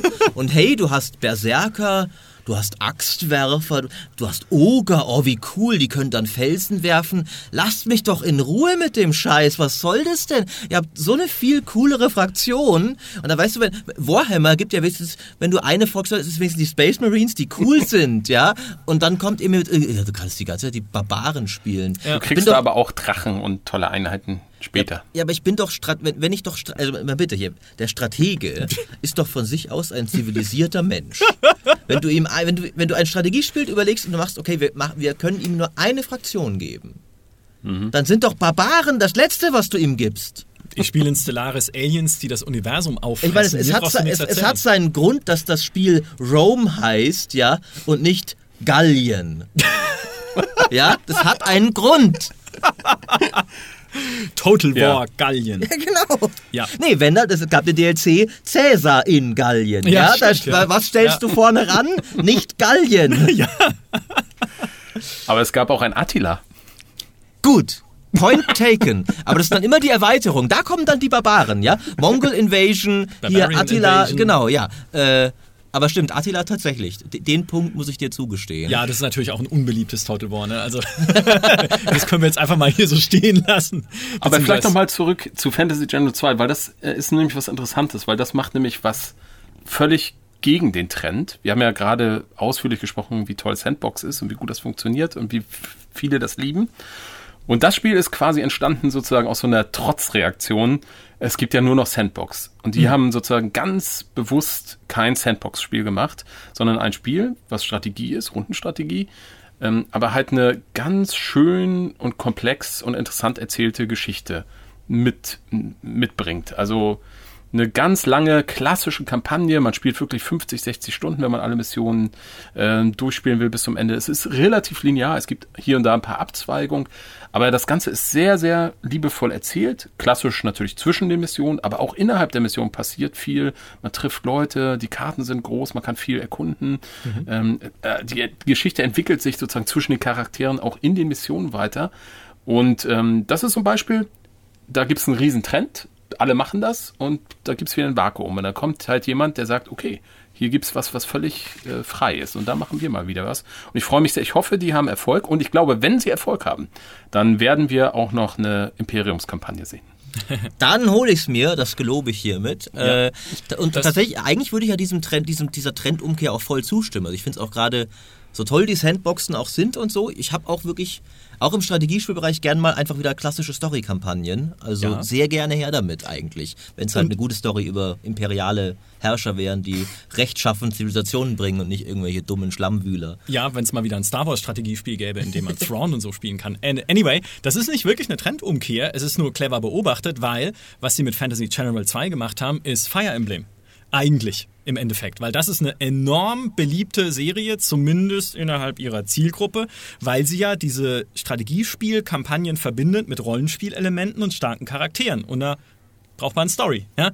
Und Genau, das haben sie als Fantasy Channel gemacht. Und auch da, wir hatten ja den Jan Wagner hier, den äh, ja, Chefentwickler, den Studioleiter des Studios, das jetzt Fantasy Channel 2 gemacht hat, wo wir auch ein bisschen in der GameStar TV-Folge drüber gesprochen haben. Naja, da stecken ja auch Rollenspielelemente drin. Deine Helden sind halt Charaktere, die du irgendwie ausrüsten kannst und upgraden und sowas. Mhm. Und auch das ist natürlich sehr wichtig. Einerseits, weil es Spieler bindet und andererseits, weil es auch einfach immer Spaß macht, irgendwie diese Helden dann weiter durch die Schlachten zu führen. Und das haben sie einfach clever gemacht, kannst du nicht anders sagen. Also auch die haben sich halt einfach eine, eine, eine gute PC-Nische gesucht, in die sie reinpassen mit ihrem Spiel. Und das ist ja die frohe Botschaft eigentlich, das Strategiegenre bietet so viele wundervolle Nischen, in die man sich noch setzen könnte, wo vielleicht lange nicht viel passiert ist. Aufbaugenre ist fast schon wieder überlaufen, das ist tot. Ja, sage ich jetzt einfach. Anus. Ach, also Aufbau, Aufbau ist, finde ich, da musst du dann schon, ich, ich finde halt sowas wie Frostpunk hat das gut gemacht. Du denkst, okay, ja. das ist, äh, oh, das ist so anders als ja. ein Siedler oder Anno. Vom Setting, von der, von, vom Fokus, von der Spielmechanik her. Aber es stimmt schon, so ein, ein ganz klassisches Aufbauspiel jetzt so noch zwischen Anno und Siedler zu platzieren, gerade ist wahrscheinlich gar nicht mehr so leicht. Ja, es ist ja wie bei SimCity. Also neue City Skylines brauchst du einfach nicht machen, weil City Skylines gibt. Aber wenn du halt sowas machst wie Foundation, um das nochmal kurz aufzugreifen, das ist ja ein SimCity im Mittelalter gewissermaßen. Du baust ja da so mittelalterliche Städtchen mit ein bisschen mehr Ressourcenverwaltung, als sie eigentlich in SimCity hat. Also du musst dann auch irgendwie so leichte Warenkreisläufe da irgendwie aufbauen. Ein bisschen wie Banish dann wieder, aber jetzt auch nicht ganz so vom spielerischen Schwerpunkt. Und äh, warum denn nicht? Ja, so schaffen die sich halt dann auch ihre eigene Identität. Furchtbares Menü hin oder her. Ich weiß gar nicht, vielleicht haben sie es inzwischen verbessert. Ich habe es mir lange nicht mehr, nicht mehr angeguckt in der Early Access Version. Aber ja, es gibt so viele, so viele schöne Plätzchen im Strategiegenre, so viele bequeme, kuschelige Körbchen, in denen man sich's gemütlich machen kann als Entwickler, dass ich glaube, dass wir noch viele spannende Dinge sehen. Ich bin mal super gespannt. Erstens, was Paradox dieses Jahr auf der PDX-Con Neues ankündigt. Oh ja. Mhm. Und, äh, also wenn es nicht Victoria 3 ist, dann werden sie langsam aber sicher ihr eigenes Meme mit It's Not Wiki 3. Irgendwann bringen sie ein Spiel raus, das einfach Not Wiki 3 heißt. Ja, Steinwald, was ist denn dein Profi-Tipp? Na, einer der Entwickler, der arbeitet ja schon an einem Privatspiel, das heißt äh, Victories, nee, Victoria's Secrets, irgendwie so. Äh, nebenbei, das ist sehr, sehr schön. Postet ab und zu auf Twitter mal so ein paar, paar Sachen. Nee, ernsthaft, also das ist auch kein Gag-Projekt, es wird echt ein Spiel. Ein ja. Gag-Spiel, aber es wird ein Spiel. Wie auch immer. Was ist meine Prognose? Ähm, ich glaube, also Sie haben ja mehrfach jetzt gesagt, es wird kein Victoria 3. Ich glaube Ihnen jetzt mal, auch wenn ich Ihnen tatsächlich sogar ein Prank irgendwie dazu trauen würde. Aber ich gehe jetzt mal davon aus, es wird kein Victoria 3 und dann kann man sich, sie haben glaube ich drei oder vier Entwicklerteams äh, an Spielen, die sie noch nicht verkündet haben. Also es ist gibt, es ist nicht nur eins in der Pipeline, aber sie verkünden nur eins. Und meine, meine sehr mutige Prognose wird, ist ja folgendes. Sie haben ja jetzt historisch fast alle Zeitalter abgedeckt. Da könnten es dann irgendwie Nachfolgeprojekte geben, glaube ich aber nicht. Sie haben Sci-Fi und ich glaube, was noch wirklich fehlt in ihrem Portfolio mit dieser Engine und mit dieser ganzen Spielidee ist Fantasy. Mhm. Ich könnte mir so eine Art Stellaris im, bloß im Fantasy-Setting ähm, vorstellen. Das heißt, aber dann auch mit prozedural generierten Rassen, Fraktionen und halt mit einem wahnsinnigen Mischmasch aus allen Fantasy-Universen, so wie Stellaris gemacht hat, aus allen Sci-Fi-Universen, mhm. halt mit, mit Story-Elementen und sowas. Das fände ich eine richtig coole Sache. Also prozedural generierte Welt, irgendwie immer andere Mixturen, Ork-Elfen, keine Ahnung, äh, Zwerge, so, äh, und, ähm, und dann halt Paradox-Formel. Das fände ich richtig cool, muss ich sagen. Und ich finde es, wie du sagst, ich finde es auch nicht unwahrscheinlich, weil auch die dürften ja wahrscheinlich durchaus beobachtet haben, dass Total War diesen Fantasy-Sprung mit sehr großem Erfolg gemacht hat. Äh, mhm. Und äh, Total War geht jetzt irgendwie immer so in, mehr in Richtung so von wegen, jetzt machen sie Troja, das ist, da ist dann der Minotaurus halt ein Typ mit einem Stierschädel drauf oder sowas, aber es ist, und es gibt Götter, die du anbetest und so. Ähm, also äh, würde mich überhaupt nicht wundern, da hätte ich richtig Bock drauf. Weil das ist ja das eine, was ich noch an, an Stellaris mir überdenke. So, ja, Sci-Fi ist ja ganz nett, aber Fantasy ist halt cooler. Falsch, aber egal, weil es passt, es würde auch passen in meine persönliche Kontinuität, was Spiele angeht. Denn Stellaris ist für mich sozusagen der, in Anführungszeichen, Nachfolger von Master of Orion 2 was ja auch wiederum einen eigenen geistigen Nachfolger bekommen hat mit dem neuen Master of Orion von Wargaming aber den, der taugt für mich nicht. Ich spiele lieber Stellaris. Und jetzt gibt es ja noch ein altes Spiel, das heißt Master of Magic.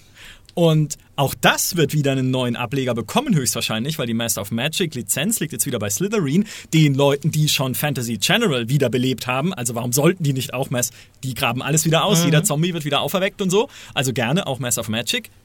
Aber vielleicht kommt ja dann auch wiederum von Paradox ein quasi Grand Strategy Master of Magic, was dieses Master of Magic 2 da gar nicht mehr notwendig macht. Also vielleicht gliedert sich das ein in dieselbe Kontinuität wie ein Stellaris. Und wie toll das sein könnte. Allein schon wenn sie die Anfangsphase ein bisschen so machen wie in Stellaris, dass du halt rausziehst in eine Welt. In Stellaris erkundest du ja dann diese Galaxis, wo es überall schon Spuren vergangener Zivilisationen gibt und alter Ruinen. Und genau das könntest du in einem Fantasy-Spiel genauso machen, dass du alte Ruinen findest, alte Geister, verseuchte Burgen auf Bergspitzen, wo du weißt, hier hat der Hexenkönig mal gewohnt und sowas, um dort halt dann irgendwelche random Story-Events auszulösen. Also hätte ich nie, ehrlich gesagt, äh, Stefan, wir haben ja über die Theorie schon gesprochen gehabt. Auf der Gamescom wäre ich persönlich nie drauf gekommen, weil ich Paradox einfach nicht verbinde mit Fantasy. Aber jetzt will ich es haben.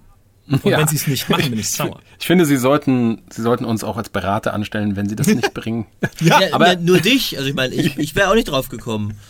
Okay, aber ich, es gibt noch ein Indiz, der vielleicht das vielleicht dafür spricht. Also ist natürlich alles totaler Blick in die Kristallkugel. Ich habe überhaupt keine Information. Äh, in vier Wochen sind wir schlauer. Aber ich weiß nicht, ob ihr es mitbekommen habt. Sie haben vor vier oder fünf Jahren, ich weiß nicht mehr genau, wann es war, haben sie mal richtig groß an einem eigenen Fantasy-Rollenspiel gearbeitet, das in der nordischen Welt spielt. Und zwar war ihre besondere Idee, dass sie sozusagen diese Prozedural, das Prozedurale quasi in das Rollenspiel integrieren. Das heißt, dass jedes Mal eine andere Welt entsteht, jedes Mal eine andere Geschichte entsteht, aber trotzdem ist es ein klassisches Rollenspiel, sollte es sein. Leider habe ich den Namen jetzt vergessen. Ich habe damals sogar auf dem Kanal mehrere Videos dazu gemacht. Ähm, und ähm, das heißt, sie hatten die Idee schon, bloß als Rollenspielidee. Und das Ganze ist gescheitert. Sie haben das, das war das letzte große Projekt, was sie richtig eingestampft haben. Äh, aber ich könnte mir vorstellen, dass sozusagen einfach sie diese Idee halt von daher fortgetragen haben und gesagt, okay, wir bleiben aber lieber bei unseren Leisten, machen das, was wir können, aber nehmen diesen Gedanken des prozeduralen Fantasy-Krams nehmen wir mit. Das wäre der zweite, das zweite Indiz, was ich so identifiziere. Mhm. Oder sie machen halt einfach ein Rollenspiel, weil Paradox ja auch sehr äh, offen darin ist, dass sie sagen, naja, wir müssen halt auch auf die Konsolen mit unseren Spielen und wie du richtigerweise sagst, oder Maurice hat es gesagt, nee, du hast es gesagt, Ja. ihr sagt es beide, wir sagen es alle. Aber ich, ich stimme zu. So, du weißt gar nicht, was ich sagen will, nämlich dass Strategie halt einfach auf dem PC immer noch am Ich besten habe es ist. ja erraten, So, natürlich. danke, gut. Ja. Weil äh, Stellaris auch die Konsolenversion, es geht schon, es geht. Sie haben die Gamepad-Steuerung halbwegs hingekriegt, aber es ist nicht dasselbe. Mit Maus, mit der Maus äh, steuert sich das Ja. immer noch am, am Ist aller- auch so eine Kulturtechnik. Ich meinte, Strategiespiel ist doch auch so ein bisschen Arbeit. Ja. Ja. Und äh, da möchte ich dann nicht auf der Couch mich flezen, sondern da möchte ich konzentriert wie ein großer Herrscher, Weltenherrscher irgendwie. Naja, ihr wisst, was ich meine. 100 Prozent. Das äh, Rollenspiel hieß übrigens Rune Master. Richtig, gut, dass du es sagst. Und da und deswegen glaube ich nicht, dass es ein Rollenspiel wird, weil sie einmal richtig groß gescheitert sind. Und das auch gesagt. Also ich, glaube es nicht. Ich glaube nicht. Sie, das wird ein Grand Strategy Spiel werden. Also ich bin überzeugt, ich werde jetzt. Du bist jetzt schuld, wenn ich jetzt sehr enttäuscht bin, wenn auf der BDX-Con das nicht angekündigt wird. Äh, ich würde gerne noch über ein anderes, über ein Spiel reden, das mein persönliches Highlight auf der Gamescom auch war, strategiespielmäßig, nämlich das äh, neue Knights of Honor, Ah, Sovereign. ja, ja, ja, stimmt. Das Oh finde ich, äh, sah auch richtig cool aus. Und bei mir ist es ja so, wir haben ja jetzt schon viel über so dieses Sandbox-Rollenspiel und sowas geredet. Ich mag das auch enorm gerne. Auch zum Beispiel eine Total War-Kampagne erzählt ja auch immer ihre eigene Geschichte und sowas. Ich mag das aber am liebsten, wenn es dann doch so zumindest so innerhalb so noch einigermaßen so vernünftigen Bahnen ist, in dem Sinne, ja, ich bin jetzt halt nicht, wie gesagt, Bismarck in der Steinzeit, der dann zum Franzosen wird, sondern ich habe halt schon so ein kohärentes Setting, in dem dann aber viel passieren kann. Aber von wegen, es landen jetzt keine UFOs in meiner Mittelalterwelt und auch in, was weiß ich, in einem Paradox-Weltkriegsstrategiespiel, so von wegen ist die Ausgangslage immer eine glaubwürdige, dass ich dann auch mit Luxemburg gewinnen kann, ist irgendwie eine Sache, so von wegen, aber Luxemburg würde jetzt nicht auf einmal zu einer Sci-Fi-Fraktion oder sowas. äh, und deswegen finde ich halt, und das beste Setting für Spiele von allen ist immer das Mittelalter. Und deswegen finde ich halt, äh, dass äh, Knights of Honor 2 sieht für mich am vielversprechendsten aus. Das Ja. ist das, worauf ich am meisten Bock habe. Ähm, von dem, was man auch gesehen hat. Es ist ja so ein bisschen so, so ein Total War Light irgendwie, so ein bisschen. Die Schlachten sind leichter als Total War, dafür ist die Strategiekarte nochmal komplexer. Und das ist für mich genau die richtige Gegenbalance dazu, so von wegen. Also genau, was ich mir eigentlich so von wegen, ihr macht so ein bisschen, ihr macht ein bisschen mehr die Komplexität, die ich ja mag, aber ihr behaltet schon noch das Grundprinzip bei, das ich ja für Grand Strategy am coolsten finde und das niemand außer Total War macht. Ja. Äh, dass ihr so ein bisschen nicht über, sie wollen auch, haben sie, er hat gesagt so, sie, sie wollen äh, nicht so kompliziert sein wie Paradox, aber tiefer im Endeffekt. Äh, Das ist natürlich Marketing-Sprech, aber es ist ein gutes Ziel, finde ich. Weil ich glaube, es gibt da auf jeden Fall noch einen Bereich, wo du dich, wie Micha auch sagte, mit Nischen, wo du dich platzieren kannst für Leute, die vielleicht schon immer wieder versucht sind von diesen Paradox-Spielen, aber doch etwas abgeschreckt davon sind, dass es Spiele sind, wo es das Tutorial scheiße oder nicht existent ist, nur 500 Stunden spielen musst, bis du mal überhaupt kapiert hast, was Sache ist. Sondern die, die sich sowas in so ein bisschen zugänglicher vielleicht wünschen. Ja. Ich glaube, das ist eine Nische, in die man sich sehr gut platzieren könnte. Und alles, was, was da bislang erzählt wurde über Spielmechanik, und so viel war es da noch nicht, aber es klang alles echt interessant, finde ich. Ja, es stimmt schon. Es, dieses, dieses zentrale Feature von Knights of Honor 2 Sovereign ist ja dieser Königsrat oder dieser königliche Hof, den du besetzt mit, glaube ich, bis zu zehn Beratern oder sowas, die halt unterschiedlichen Klassen angehören und je nachdem haben sie halt unterschiedliche Fähigkeiten. Dann hast du halt irgendwie einen Marschall, der kann besonders gut Armeen führen, dann hast du irgendwie einen Kleriker, der kann Bücher schreiben, mit denen er anderen Charakteren Fähigkeiten beibringen kann. Zum Beispiel dann halt auch einem Händler, der eigentlich für Steuergelder sorgt, das Armeen führen, wenn im Notfall eine Armee gebraucht wird, schnell im Hinterland, weil da irgendwie eine Rebellion ausbricht oder sowas. Also grundsätzlich interessante spielmechanische äh, Ideen, die da drin stecken. Und ja, also ich finde auch, also ich bin ja jetzt eher so auch so der, der dem äh, Paradox-Irrsinn zugeneigte Mensch. Ich spiele gerade wieder Hearts of Iron 4 mit all seinen absurden Statistiken, die ich nicht verstehe bis heute nicht. Aber ist egal, ja, aber ich finde es cool, dass sie da sind. Ähm, und den Tiefgang wird es nicht haben. Also den Tiefgang wird ein Knights of Honor einfach nicht haben. Auch den Tiefgang an unterschiedlichen Fraktionen auf einer Strategiekarte wie in den Crusader Kings hat, wo es irgendwie, wo, wo, wo jede, jedes Dorf ja sein eigenes Fürstentum ist, so mehr oder weniger, auch das hat es, hat es nicht. Aber es ist trotzdem halt ein schönes, es sieht schön aus, Mittelalter-Strategiespiel mit coolen, interessanten Ideen und auch das ist was, wo wir vor zwei Jahren noch gesagt hätten, wird es bald nicht mehr geben. Ja. Aber jetzt kommt THQ Nordic und sagt, du, wir glauben dran, dass es da einen Markt gibt. Knights of Honor ist jetzt nicht mehr die bekannteste Marke, aber das ist uns eigentlich auch egal. Deswegen schreiben wir halt groß Sovereign hinten dran, dass jeder weiß, dass es irgendwie das Mittelalter ist und Könige oder so. Und ähm, wir glauben, dass es da immer noch einen Markt für gibt und wir machen das jetzt einfach. THQ Nordics ganzes Motto ist ja im Grunde, ha, und ihr dachtet, das wird es nie mehr geben. Ja, stimmt. THQ Nordics ganzes Motto ist, wir glauben, dass es da einen Markt für gibt und machen halt einfach. Ja, man, haben wir durchaus ab und an recht gehabt damit. Außer, außer äh, bei Aquanox, da ist halt der, der Zielmarkt Christian Schneider. aber das reicht vielleicht auch, je nachdem. Ja. Hast du denn... Und bei äh, die Gilde gäbe es einen großen Markt, aber sie kriegen es nicht hin. Ja, ja das Gilde stimmt. ist äh, eine tragische Geschichte tatsächlich. Das ja. stimmt. Hast du denn äh, Knights of Honor 2? Hast du bestimmt auch angeschaut, oder? Auf ich habe mir es auch angeschaut, ja. Natürlich. Äh, Mittelalter finde ich auch immer toll und zumal Total War ja jetzt das Mittelalter nun schon lange trotz äh, vieler Wünsche der Fans ja. vernachlässigt. Ist also das, ich, wir, wir, wenden uns wieder mal an Live, ne, wenn du hier zuhörst, unseren Total War Designer Freund. Also ja, hier, ja. was er sagt. Krieg das mal hin. Also was, was ich was mir, also ich muss natürlich immer an Crusader Kings denken und ich sehe das auch so. Crusader Kings ist schon sehr kompliziert an bestimmten Stellen, was die Spielmechaniken betrifft. Und insofern glaube ich, dass da viele Leute Freude haben können an so einem Knights of Honor 2, die ja diese Kompliziertheit einfach nicht äh, leiden können. Das kann ich super gut nachvollziehen.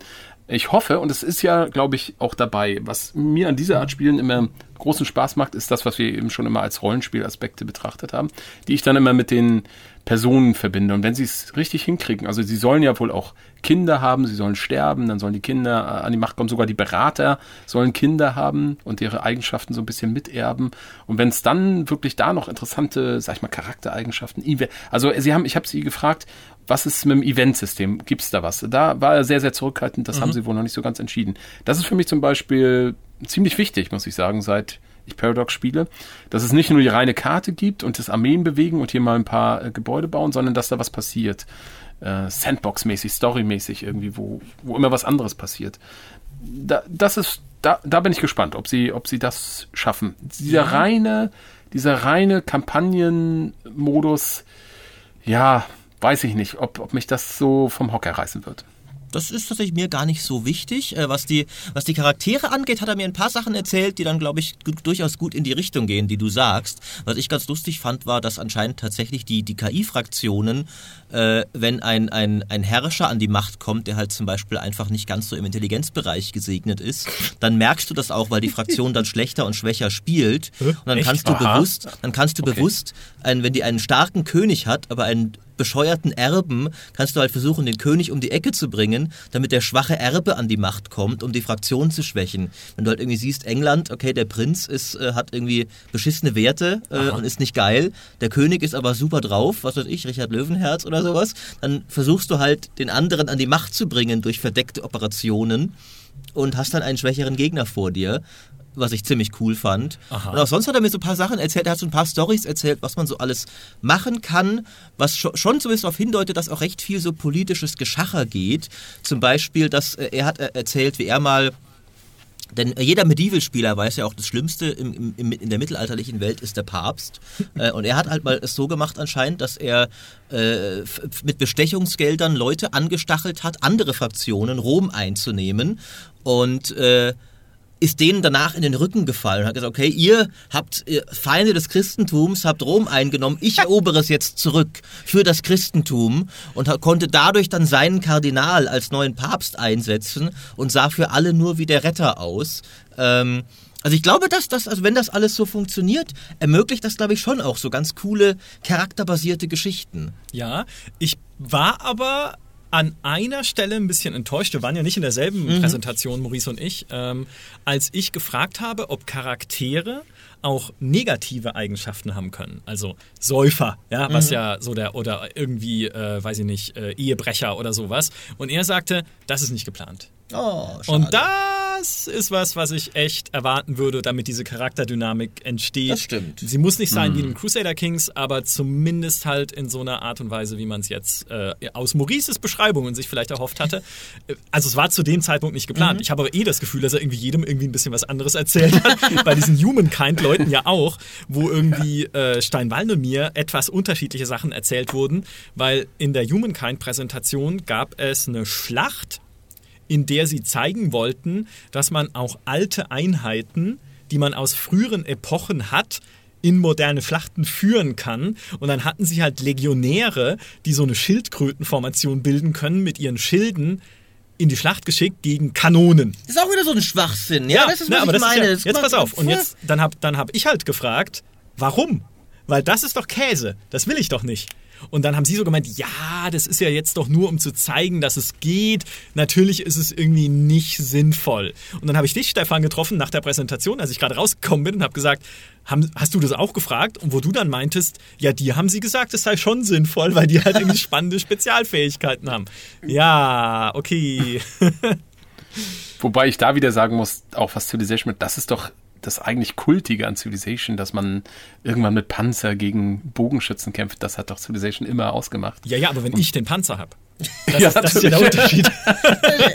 Selbstverständlich. Ich bin, bin, da ja oft, äh, bin da vielleicht ein, ein Banause. Ich mag, ich mag ja auch Civilization, aber tatsächlich mag ich halt lieber die Sandboxen, in der irgendwie ich weiß nicht, in der halt kein objektiver Schwachsinn passiert. Ja, das darf sondern, auch so nicht sein. Sondern, sondern also nur, ich meine, gern irgendwie so, so ein bisschen so sehr überraschende oder ausgefallene Momente. Wie gesagt, wenn Luxemburg den Zweiten Weltkrieg gewinnt, weil du so gut spielst, voll okay, ja, solange es ihn nicht mit Legionären gewinnt.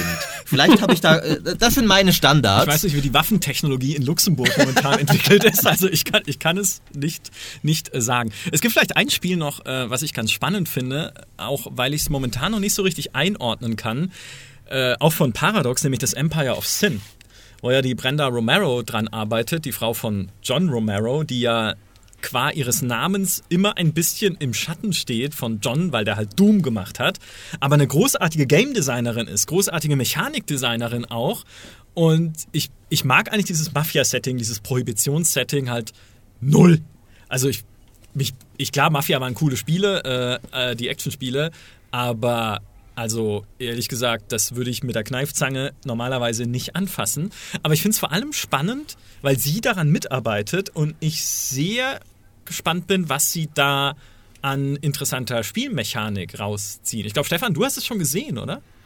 Ich habe es sogar schon länger gespielt. Das war ein Wahnsinnstermin. Ich glaube, niemand hat sich das getraut. Die haben zwei Stunden Termine vergeben. What? Oh. Also wer, wer, die Gamescom weiß, der weiß, dass die ganzen Journalisten und wer da noch so rumfleucht, dass die alle mega am Stress sind und immer nur eine halbe Stunde einplanen. Nee, also das war wirklich nur zwei Stunden Termin dort möglich, äh, der daraus bestand, dass man eigentlich zwei Stunden spielen konnte. Ach, und äh, cool. Ich, ich habe mir eine halbe Stunde mit Brenda Romeo unterhalten und die anderthalb Stunden gespielt. Und ähm, das Spiel ist ein ganz wilder äh, Mix aus verschiedenen Genres. Ne? Es ist also, hat ein bisschen was von Wirtschaftssimulation, das heißt, ähm, es geht ja um Prohibition. Das heißt, man muss irgendwie Alkoholproduktion starten und dann in seinen eigenen Lokalitäten verkaufen. Das heißt, da ist so ein bisschen Management-Teil dabei, dass immer genug Stoff da ist und wenn nicht, muss man ihn woanders einkaufen. Dann hat das so äh, klassische, ich sag mal, Rundenstrategie in den Kämpfen ist es halt so ein XCOM-Verschnitt. Das heißt, mhm. man hat für ein Team verschiedene Teammitglieder mit verschiedenen Stärken und Schwächen, mit äh, großem Inventarsystem von der Maschinenpistole bis, keine Ahnung, bis zum Knüppel und was weiß ich. Äh, Bandagen und was man da alles klassischerweise ausrüsten kann. Und dann sind das so richtige XCOM-Kämpfe, sag ich jetzt mal. Und dann hat das einen relativ hohen Rollenspielanteil, weil es gibt nur, also es gibt so ein begrenztes Set an Charakteren und da kommt ähm, so ein bisschen so ein System wie von Jagged Alliance 2 mit rein, mhm. an, an dem übrigens Brenda Romero auch mitgearbeitet hat. Ja. Äh, und ähm, so will sie das da auch wieder machen, dass es halt so ein so archetypische, tolle Charaktere gibt, äh, an die sich alle Leute noch 25 Jahre später erinnern. Äh, und aus diesem Set stellt man am Ende, die trifft man dort, stellt sein Team zusammen und die interagieren miteinander. Und die erleben Geschichten. Und das sind dann wieder teilweise prozedural äh, äh, ähm, generierte Geschichten, äh, Events und so weiter. Keine Ahnung, da hat irgendeiner, die verlieben sich, äh, zwei Leute in deinem Team. Dann stirbt einer, weil er halt stirbt, weil du blöd Ach, das gemacht hast. Und dann ist der, äh, flippt der andere aus und äh, keine Ahnung, verrät dich oder sowas. Es, es, kann sein, dass die Seiten wechseln und Geheimnisse verraten, gegenüber einem anderen Mafia-Boss und solche Geschichten. Also sie zielt darauf ab, dass es sozusagen dieses, dieses, diesen Mix gibt und es halt trotzdem aber diesen Sandbox-Charakter ist, dass am Ende jedes Mal eine andere Geschichte passiert. Und was ich besonders finde, äh, was ich ungewöhnlich finde, ist, dass das Ganze relativ begrenzt ist vom Zeitrahmen, was so eine Session dann dauert, äh, weil das Konzept ist, es geht von 1920 bis irgendwann in den 30ern, also ich weiß nicht genau. Also bis historisch die Prohibition vorbei war. Jetzt, äh, keine Ahnung. Also ihr wisst, ne? Irgendwie 10, 12 Jahre. Mhm. Und ähm, vielleicht war es auch kürzer. Und dann ist das Spiel auch vorbei. Das heißt, bis dahin, und das läuft halt in Echtzeit im Prinzip, dass man pausieren kann, aber bis dahin muss man es geschafft haben, der Oberboss zu sein. Und das soll wohl, hat sie gesagt, sieben bis zehn Stunden nur dauern, so ein, so ein Run. Was ich Aha. erstaunlich gering finde. Das heißt, das liegt, setzt sehr viel auf Wiederspielbarkeit. Das klingt alles, ich sage jetzt mal, es klingt alles in der Theorie richtig toll. Die anderthalb Stunden waren ehrlich gesagt noch nicht so toll. also, oh. äh, weil man hat, das hast du, man du hast mir das jetzt richtig schmackhaft gemacht ja, hier die ganze Zeit. Schickt doch bitte das nächste Mal voran. Alles, was ich euch jetzt erzähle, ist leider nicht so, ne? Das ist Nein, der neue Disclaimer das, das von jedem natürlich Podcast.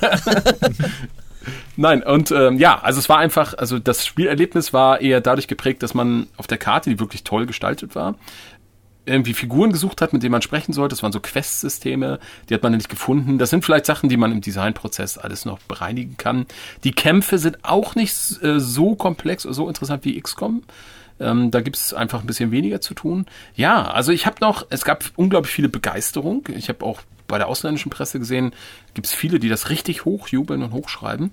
Also ich, auch wenn ich Paradox mag, aber das ist ja auch ein Publishing-Projekt, ich bin noch sehr, sehr skeptisch, muss ich mal sagen. Da muss ich noch ein bisschen mehr sehen. Hm.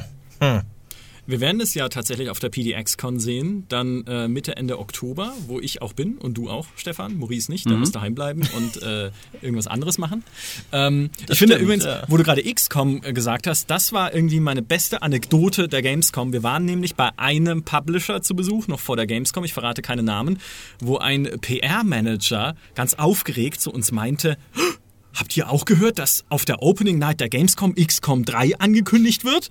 Und wir so, was? Nein, das haben wir nicht gehört. Was? Woher weißt du das? Wo kommt das her? Ich sofort mit allen Leuten geredet, irgendwie mit Heiko und so. Wissen wir da was von? Haben wir das irgendwie gehört? Auch mit dem Kollegen René Häuser, der irgendwie da ganz vernetzt ist irgendwie auf der Gamescom. Und so, hä, nee, XCOM 3, was? Wir sind alle völlig verrückt geworden. Am Ende kam es nicht.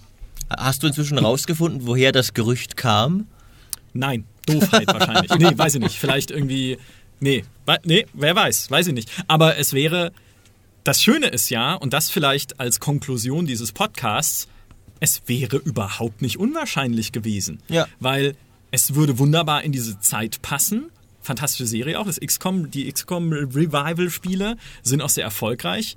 Das Team bei Firaxis muss es ja eh machen, irgendwie, das XCOM-Team. Also, was sollen die denn sonst machen? Ein Fantasy-Strategiespiel? Nein, die müssen ein neues XCOM machen. Fantasy XCOM.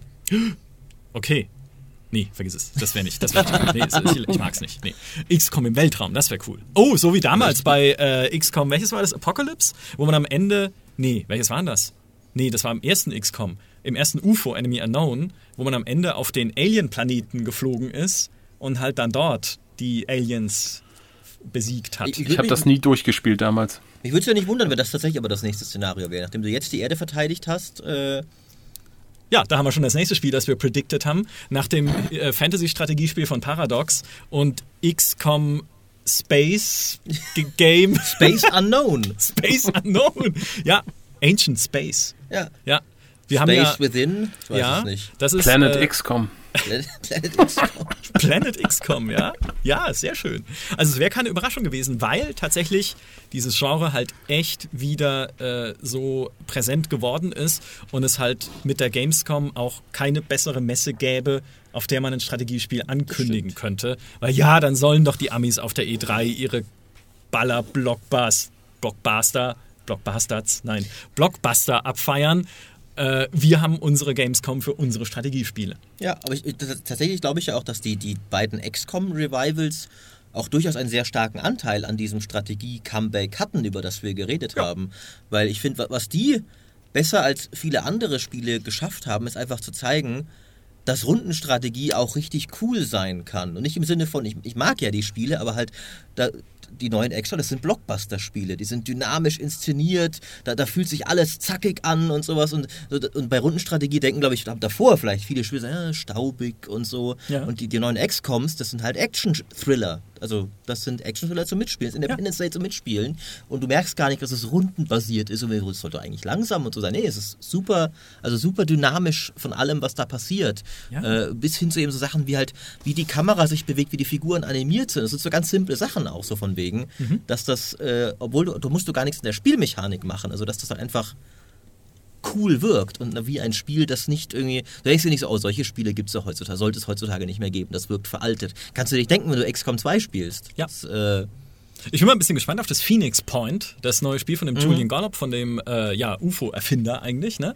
Was ja äh, komplexer werden soll ein bisschen als die XCOM-Spiele, was die Spielmechanik angeht äh, leider exklusiv im Epic Store erscheint, also leider aus Sicht einiger Spieler, nicht aus meiner, weil ne, ich bin da neutral, äh, sich aber gerade verschoben hat, glaube ich auch, also ein bisschen der Release, also da werden wir noch ein bisschen drauf warten müssen, aber vielleicht steckt da ja dann auch nochmal sehr viel Spannendes drin. Ich weiß nicht, ob, also ich, das kann kein schlauer Move gewesen sein mit dem Epic Store für ein crowdgefundetes ja. Spiel, das so sehr, also ich glaube, Blockbuster ja. können sich das eher leisten als so kleine Liebhaberprojekte, wo du wirklich ein bisschen mehr darauf angewiesen bist, dass der Fan auch persönlich denkt, ich will, dass der Entwickler damit Erfolg hat. Ja. Und dann sagst du, ja, nee, aber mir ist aber egal, was du willst. Epic hat mir ein Batzen Geld geboten. Und die Sache ist, das ist ja sinnvoll. Das Blöde ist, gerade für solche Spiele ist es wiederum sinnvoll, wenn Epic dir sagt, wir garantieren dir deinen Erfolg und das machen sie ja mehr oder weniger. Das ist ja oft der Deal, dass sie dir wirklich so viel zahlen. Wie viel denkst du, dass du verdienen würdest? Und dann geben sie dir Epic das einfach. Ja. Äh, aber gerade solche Spiele vergraulen sich halt damit erst recht mit ihrer Fanbase. Wohingegen halt, ich glaube, ein Borderlands 3 so von wegen ist groß genug, dass es egal ist eigentlich. Ja, und wie groß ist denn die Schnittmenge zwischen der Fortnite-Zielgruppe im Epic Store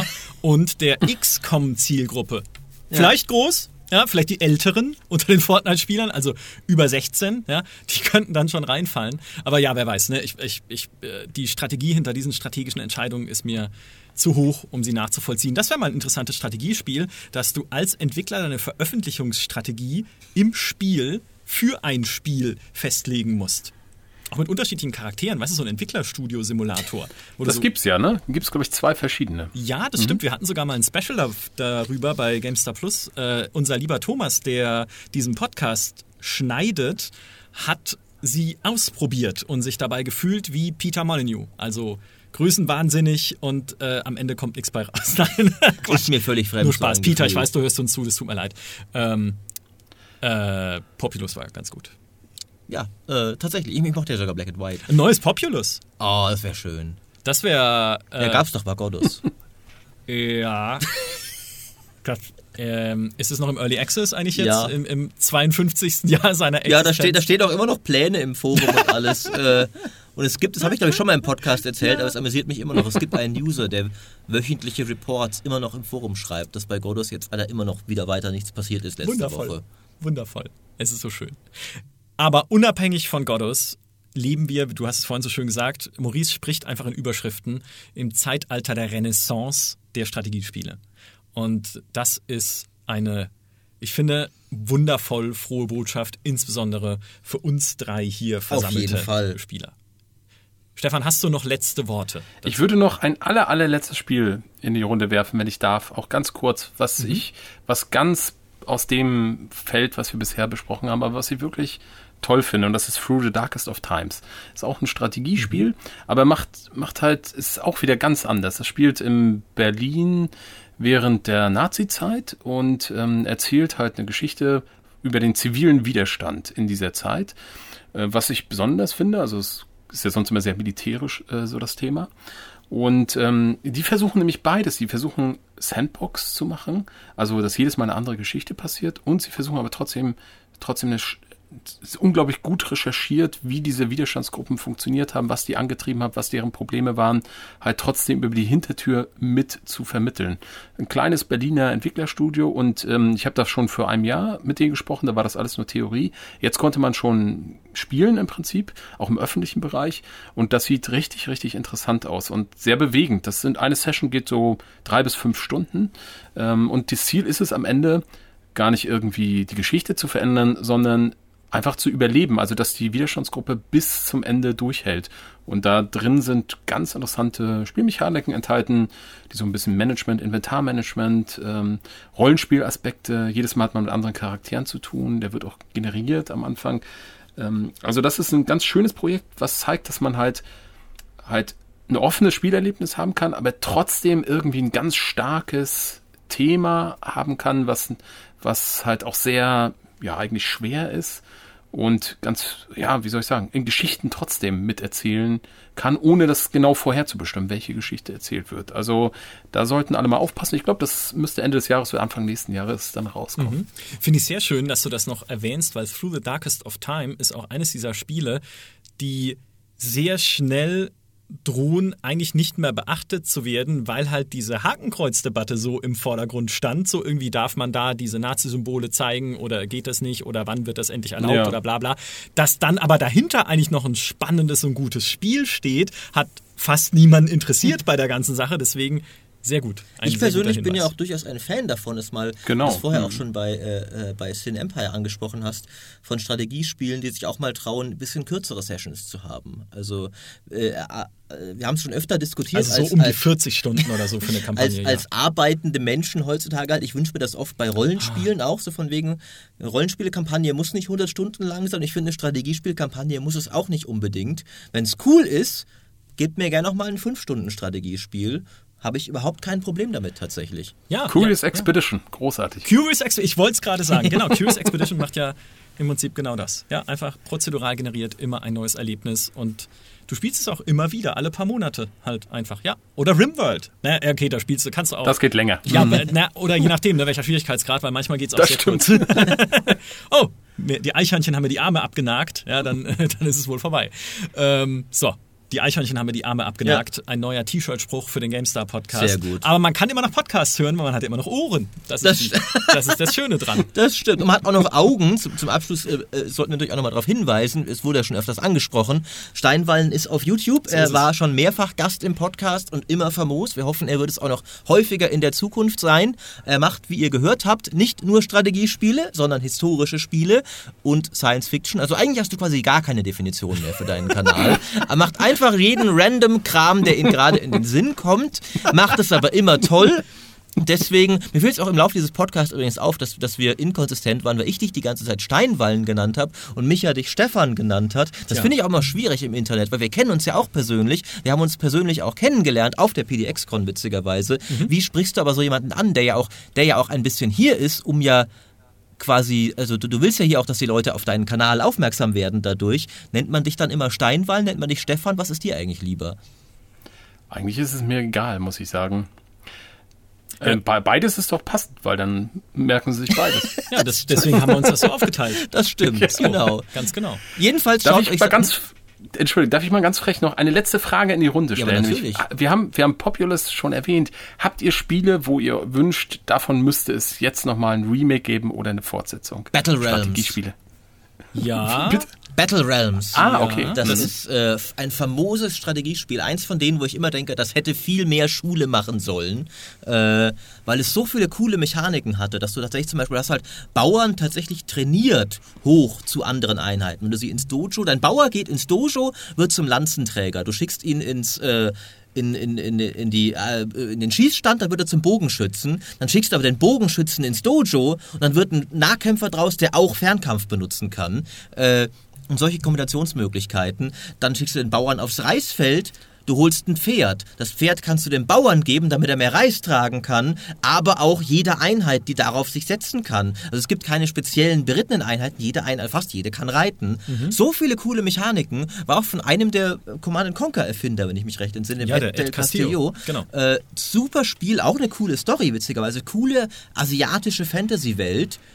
Völliger Flop weil mhm. damals auch noch Empire Earth rauskam, das viel schlechtere Spiel. Ich habe damals auch Empire Earth gekauft, gebe ich zu. Viel, ich spiele es heute nie wieder, aber Battle Realms würde ich heute immer noch gerne spielen. Es ist halt inzwischen sehr alt, läuft auch nicht mehr auf allen Betriebssystemen. Da ein neues, das wäre so schön. Ja, ich habe meins schon gesagt, nämlich Master of Magic. Also, weil das habe ich damals wirklich rauf und runter gespielt weil es auch erstens natürlich diese coole Fantasy-Setting hatte und ein tolles Handbuch, auch wo die ganzen Einheiten und Zaubersprüche mhm. beschrieben sind. Und es hatte diese zwei Spielebenen mit der Oberwelt und der Unterwelt, so wie es Age of Wonders auch hat, die durch so Türme verbunden waren. Age of Wonders geht eigentlich schon in die Richtung so ein bisschen. Eigentlich gibt es schon ein modernes Master of Magic. Aber es ist nicht dasselbe, finde ich irgendwie. Und ähm, da nochmal da, ehrlich gesagt, davon eine Paradox-Variante. Komm, sagen wir es doch, wie es ist. Sagen wir es doch einfach, wie es ist. Ja, das ist mein Wunschspiel jetzt, äh, das, ich, das ich gerne hätte. Ja, wenn, wir, wenn, wenn äh, äh Steinwallen, Schrägstrich Stefan, äh, ich sage einfach beides, äh, recht hat, wirst du es ja bald bekommen. Hast du denn noch eins, was du dir wünschst? Ja, sonst hätte ich wahrscheinlich nicht so hinterlistig gefragt. Ne? ich denke mir auch, ich, das, das, das, jede Frage hier wird ja, jede Frage in diesem Podcast wird ja mit egoistischem Hintergrund gestellt. Alles in diesem Podcast hat Subtext. Ja. Immer. Ich wünsche mir ein neues Imperialismus. Oh. Ich weiß nicht, ob ihr das oh. kennt. Ja. Ein, ein ganz tolles Spiel, was auch noch einen guten zweiten Teil bekommen hatte. Ehrlich gesagt weiß ich gar nicht. Es war in den 90ern ist das, glaube ich, rausgekommen. Ja, ja, ja. Ähm, ein tolles Spiel, das im 19. Jahrhundert spielt. Der zweite Teil später irgendwie, glaube ich, im 16., 17. Jahrhundert. Ähm, wo es darum geht, im Prinzip zu kolonisieren und so eine Art Wettlauf zwischen Großmächten zu machen und am Ende dann ähm, die, die Obergroßmacht zu sein. Das hat einen ganz tollen Strategiespiel. Hat, es hat zufällige Karten schon gehabt. Es hat einen tollen Aufbauteil. Man muss das Land erschließen, rundenbasiert. Das hatte auch dann rundenbasierte Kämpfe, unterschiedliche Armeetypen. Und es hat einen unglaublichen Flair gehabt. Und es hat was ganz Tolles. Man musste nur eine Stadt, quasi immer die Hauptstadt, quasi ausbauen. Da gab es verschiedene Fabriken, die man äh, upgraden konnte. Und es war ein sehr ähm, gut durchdachtes Spielsystem. Da gibt es eine tolle Diplomatie unfassbar tolle Spielmechanik, die man danach gar nicht mehr so wiedergefunden hat.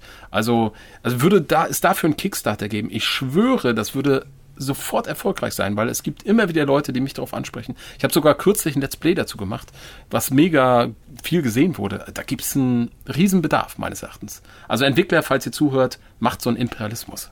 Ja. Du kannst es ja auch mal auf äh, Paradox äh, antragen auf der Messe. Ja. Eigentlich die Paradox-Variante von Imperialismus ist ja Victoria 3, wenn wir ehrlich sind, weil es ja, ja dieselbe Epoche abbildet. Genau, aber es ist halt anders, ne? Es ist also, anders, ja.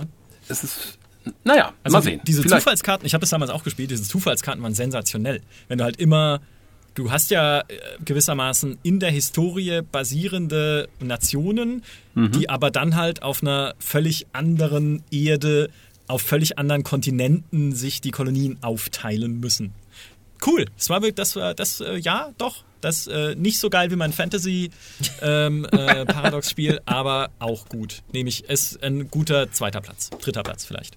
Hinter äh, Battle Rams 2. So, die Renaissance der Strategiespiele, sie wird weitergehen. Das, davon können wir, glaube ich, äh, relativ sicher ausgehen, würde ich sagen. Insbesondere, weil ja auch noch Age of Empires 4 kommt, was hoffentlich kein Free-to-Play-Kartenspiel wird, sondern ein richtiges Age of Empires.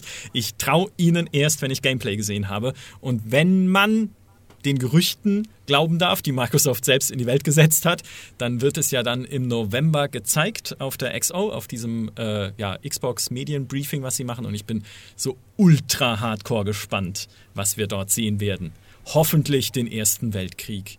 Oh Aber Gott, oh, oh Gott, nein, nein, bloß nicht. Mittelalter, Mittelalter oder nichts. Der Erste Weltkrieg passt perfekt zu diesem Festungs, zu dieser Festungsbauidee von Age of Empires 2. So, ich habe damals mit Bruce Shelley geredet. Die haben gesagt, sie haben dann auch aufgehört, weil sie keinen Bock hatten auf diese moderne Kriegsführung. Nein, die hatten doch noch eine Idee für, nein, nein, Zu die hatten noch eine Idee für Age 4. Da gab es doch sogar schon Konzeptgrafiken Na, und sowas mit irgendwie und dann starren wir alle eine halbe Stunde auf einen Schützengraben. Also, also ja, nächst, nächstes Mal, äh, den nächsten Strategiespiel-Podcast machen Steinmann und ich einfach zu zweit, ohne diesen Banausen. Ja, ich spiele dann Age of Empires 4 im oh Ersten Weltkrieg, ne? ist ja klar. Oh Gott. So, mit diesen wunderschönen Klängen äh, sei euch noch einmal GameStar Plus ans Herz gelegt. Wenn ihr den GameStar-Podcast cool findet, jede zweite Folge erscheint exklusiv für Plus. Da gibt es auch exklusive Artikel, Videos, äh, Podcast-Folgen, habe ich schon gesagt, jeden Monat ein Gratis-Spiel und sonst was alles. Schaut es euch gerne mal an. Plus hat eine tolle Strategie, um euch immer den besten Content zu bringen. Richtig. www.gamestar.de slash plus. Da steht,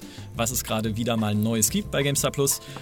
Nächste Woche hören wir uns wieder mit einem Podcast für unsere lieben Plus-Hörer. Bis dahin, macht's gut und lieben Dank nochmal dir, Stefan Steinballen. Gibt es nicht auf Plus auch diese unsägliche Kolumne von Peter, dass die Echtzeitstrategie zu Recht gestorben ist? Aber es gibt ja auch das Hass-Diskussionsvideo, wo ihr ihn zurechtweist. Ja, das stimmt, das stimmt. Äh, dann, dann, dann holt euch Plus, dann doch, ja, doch.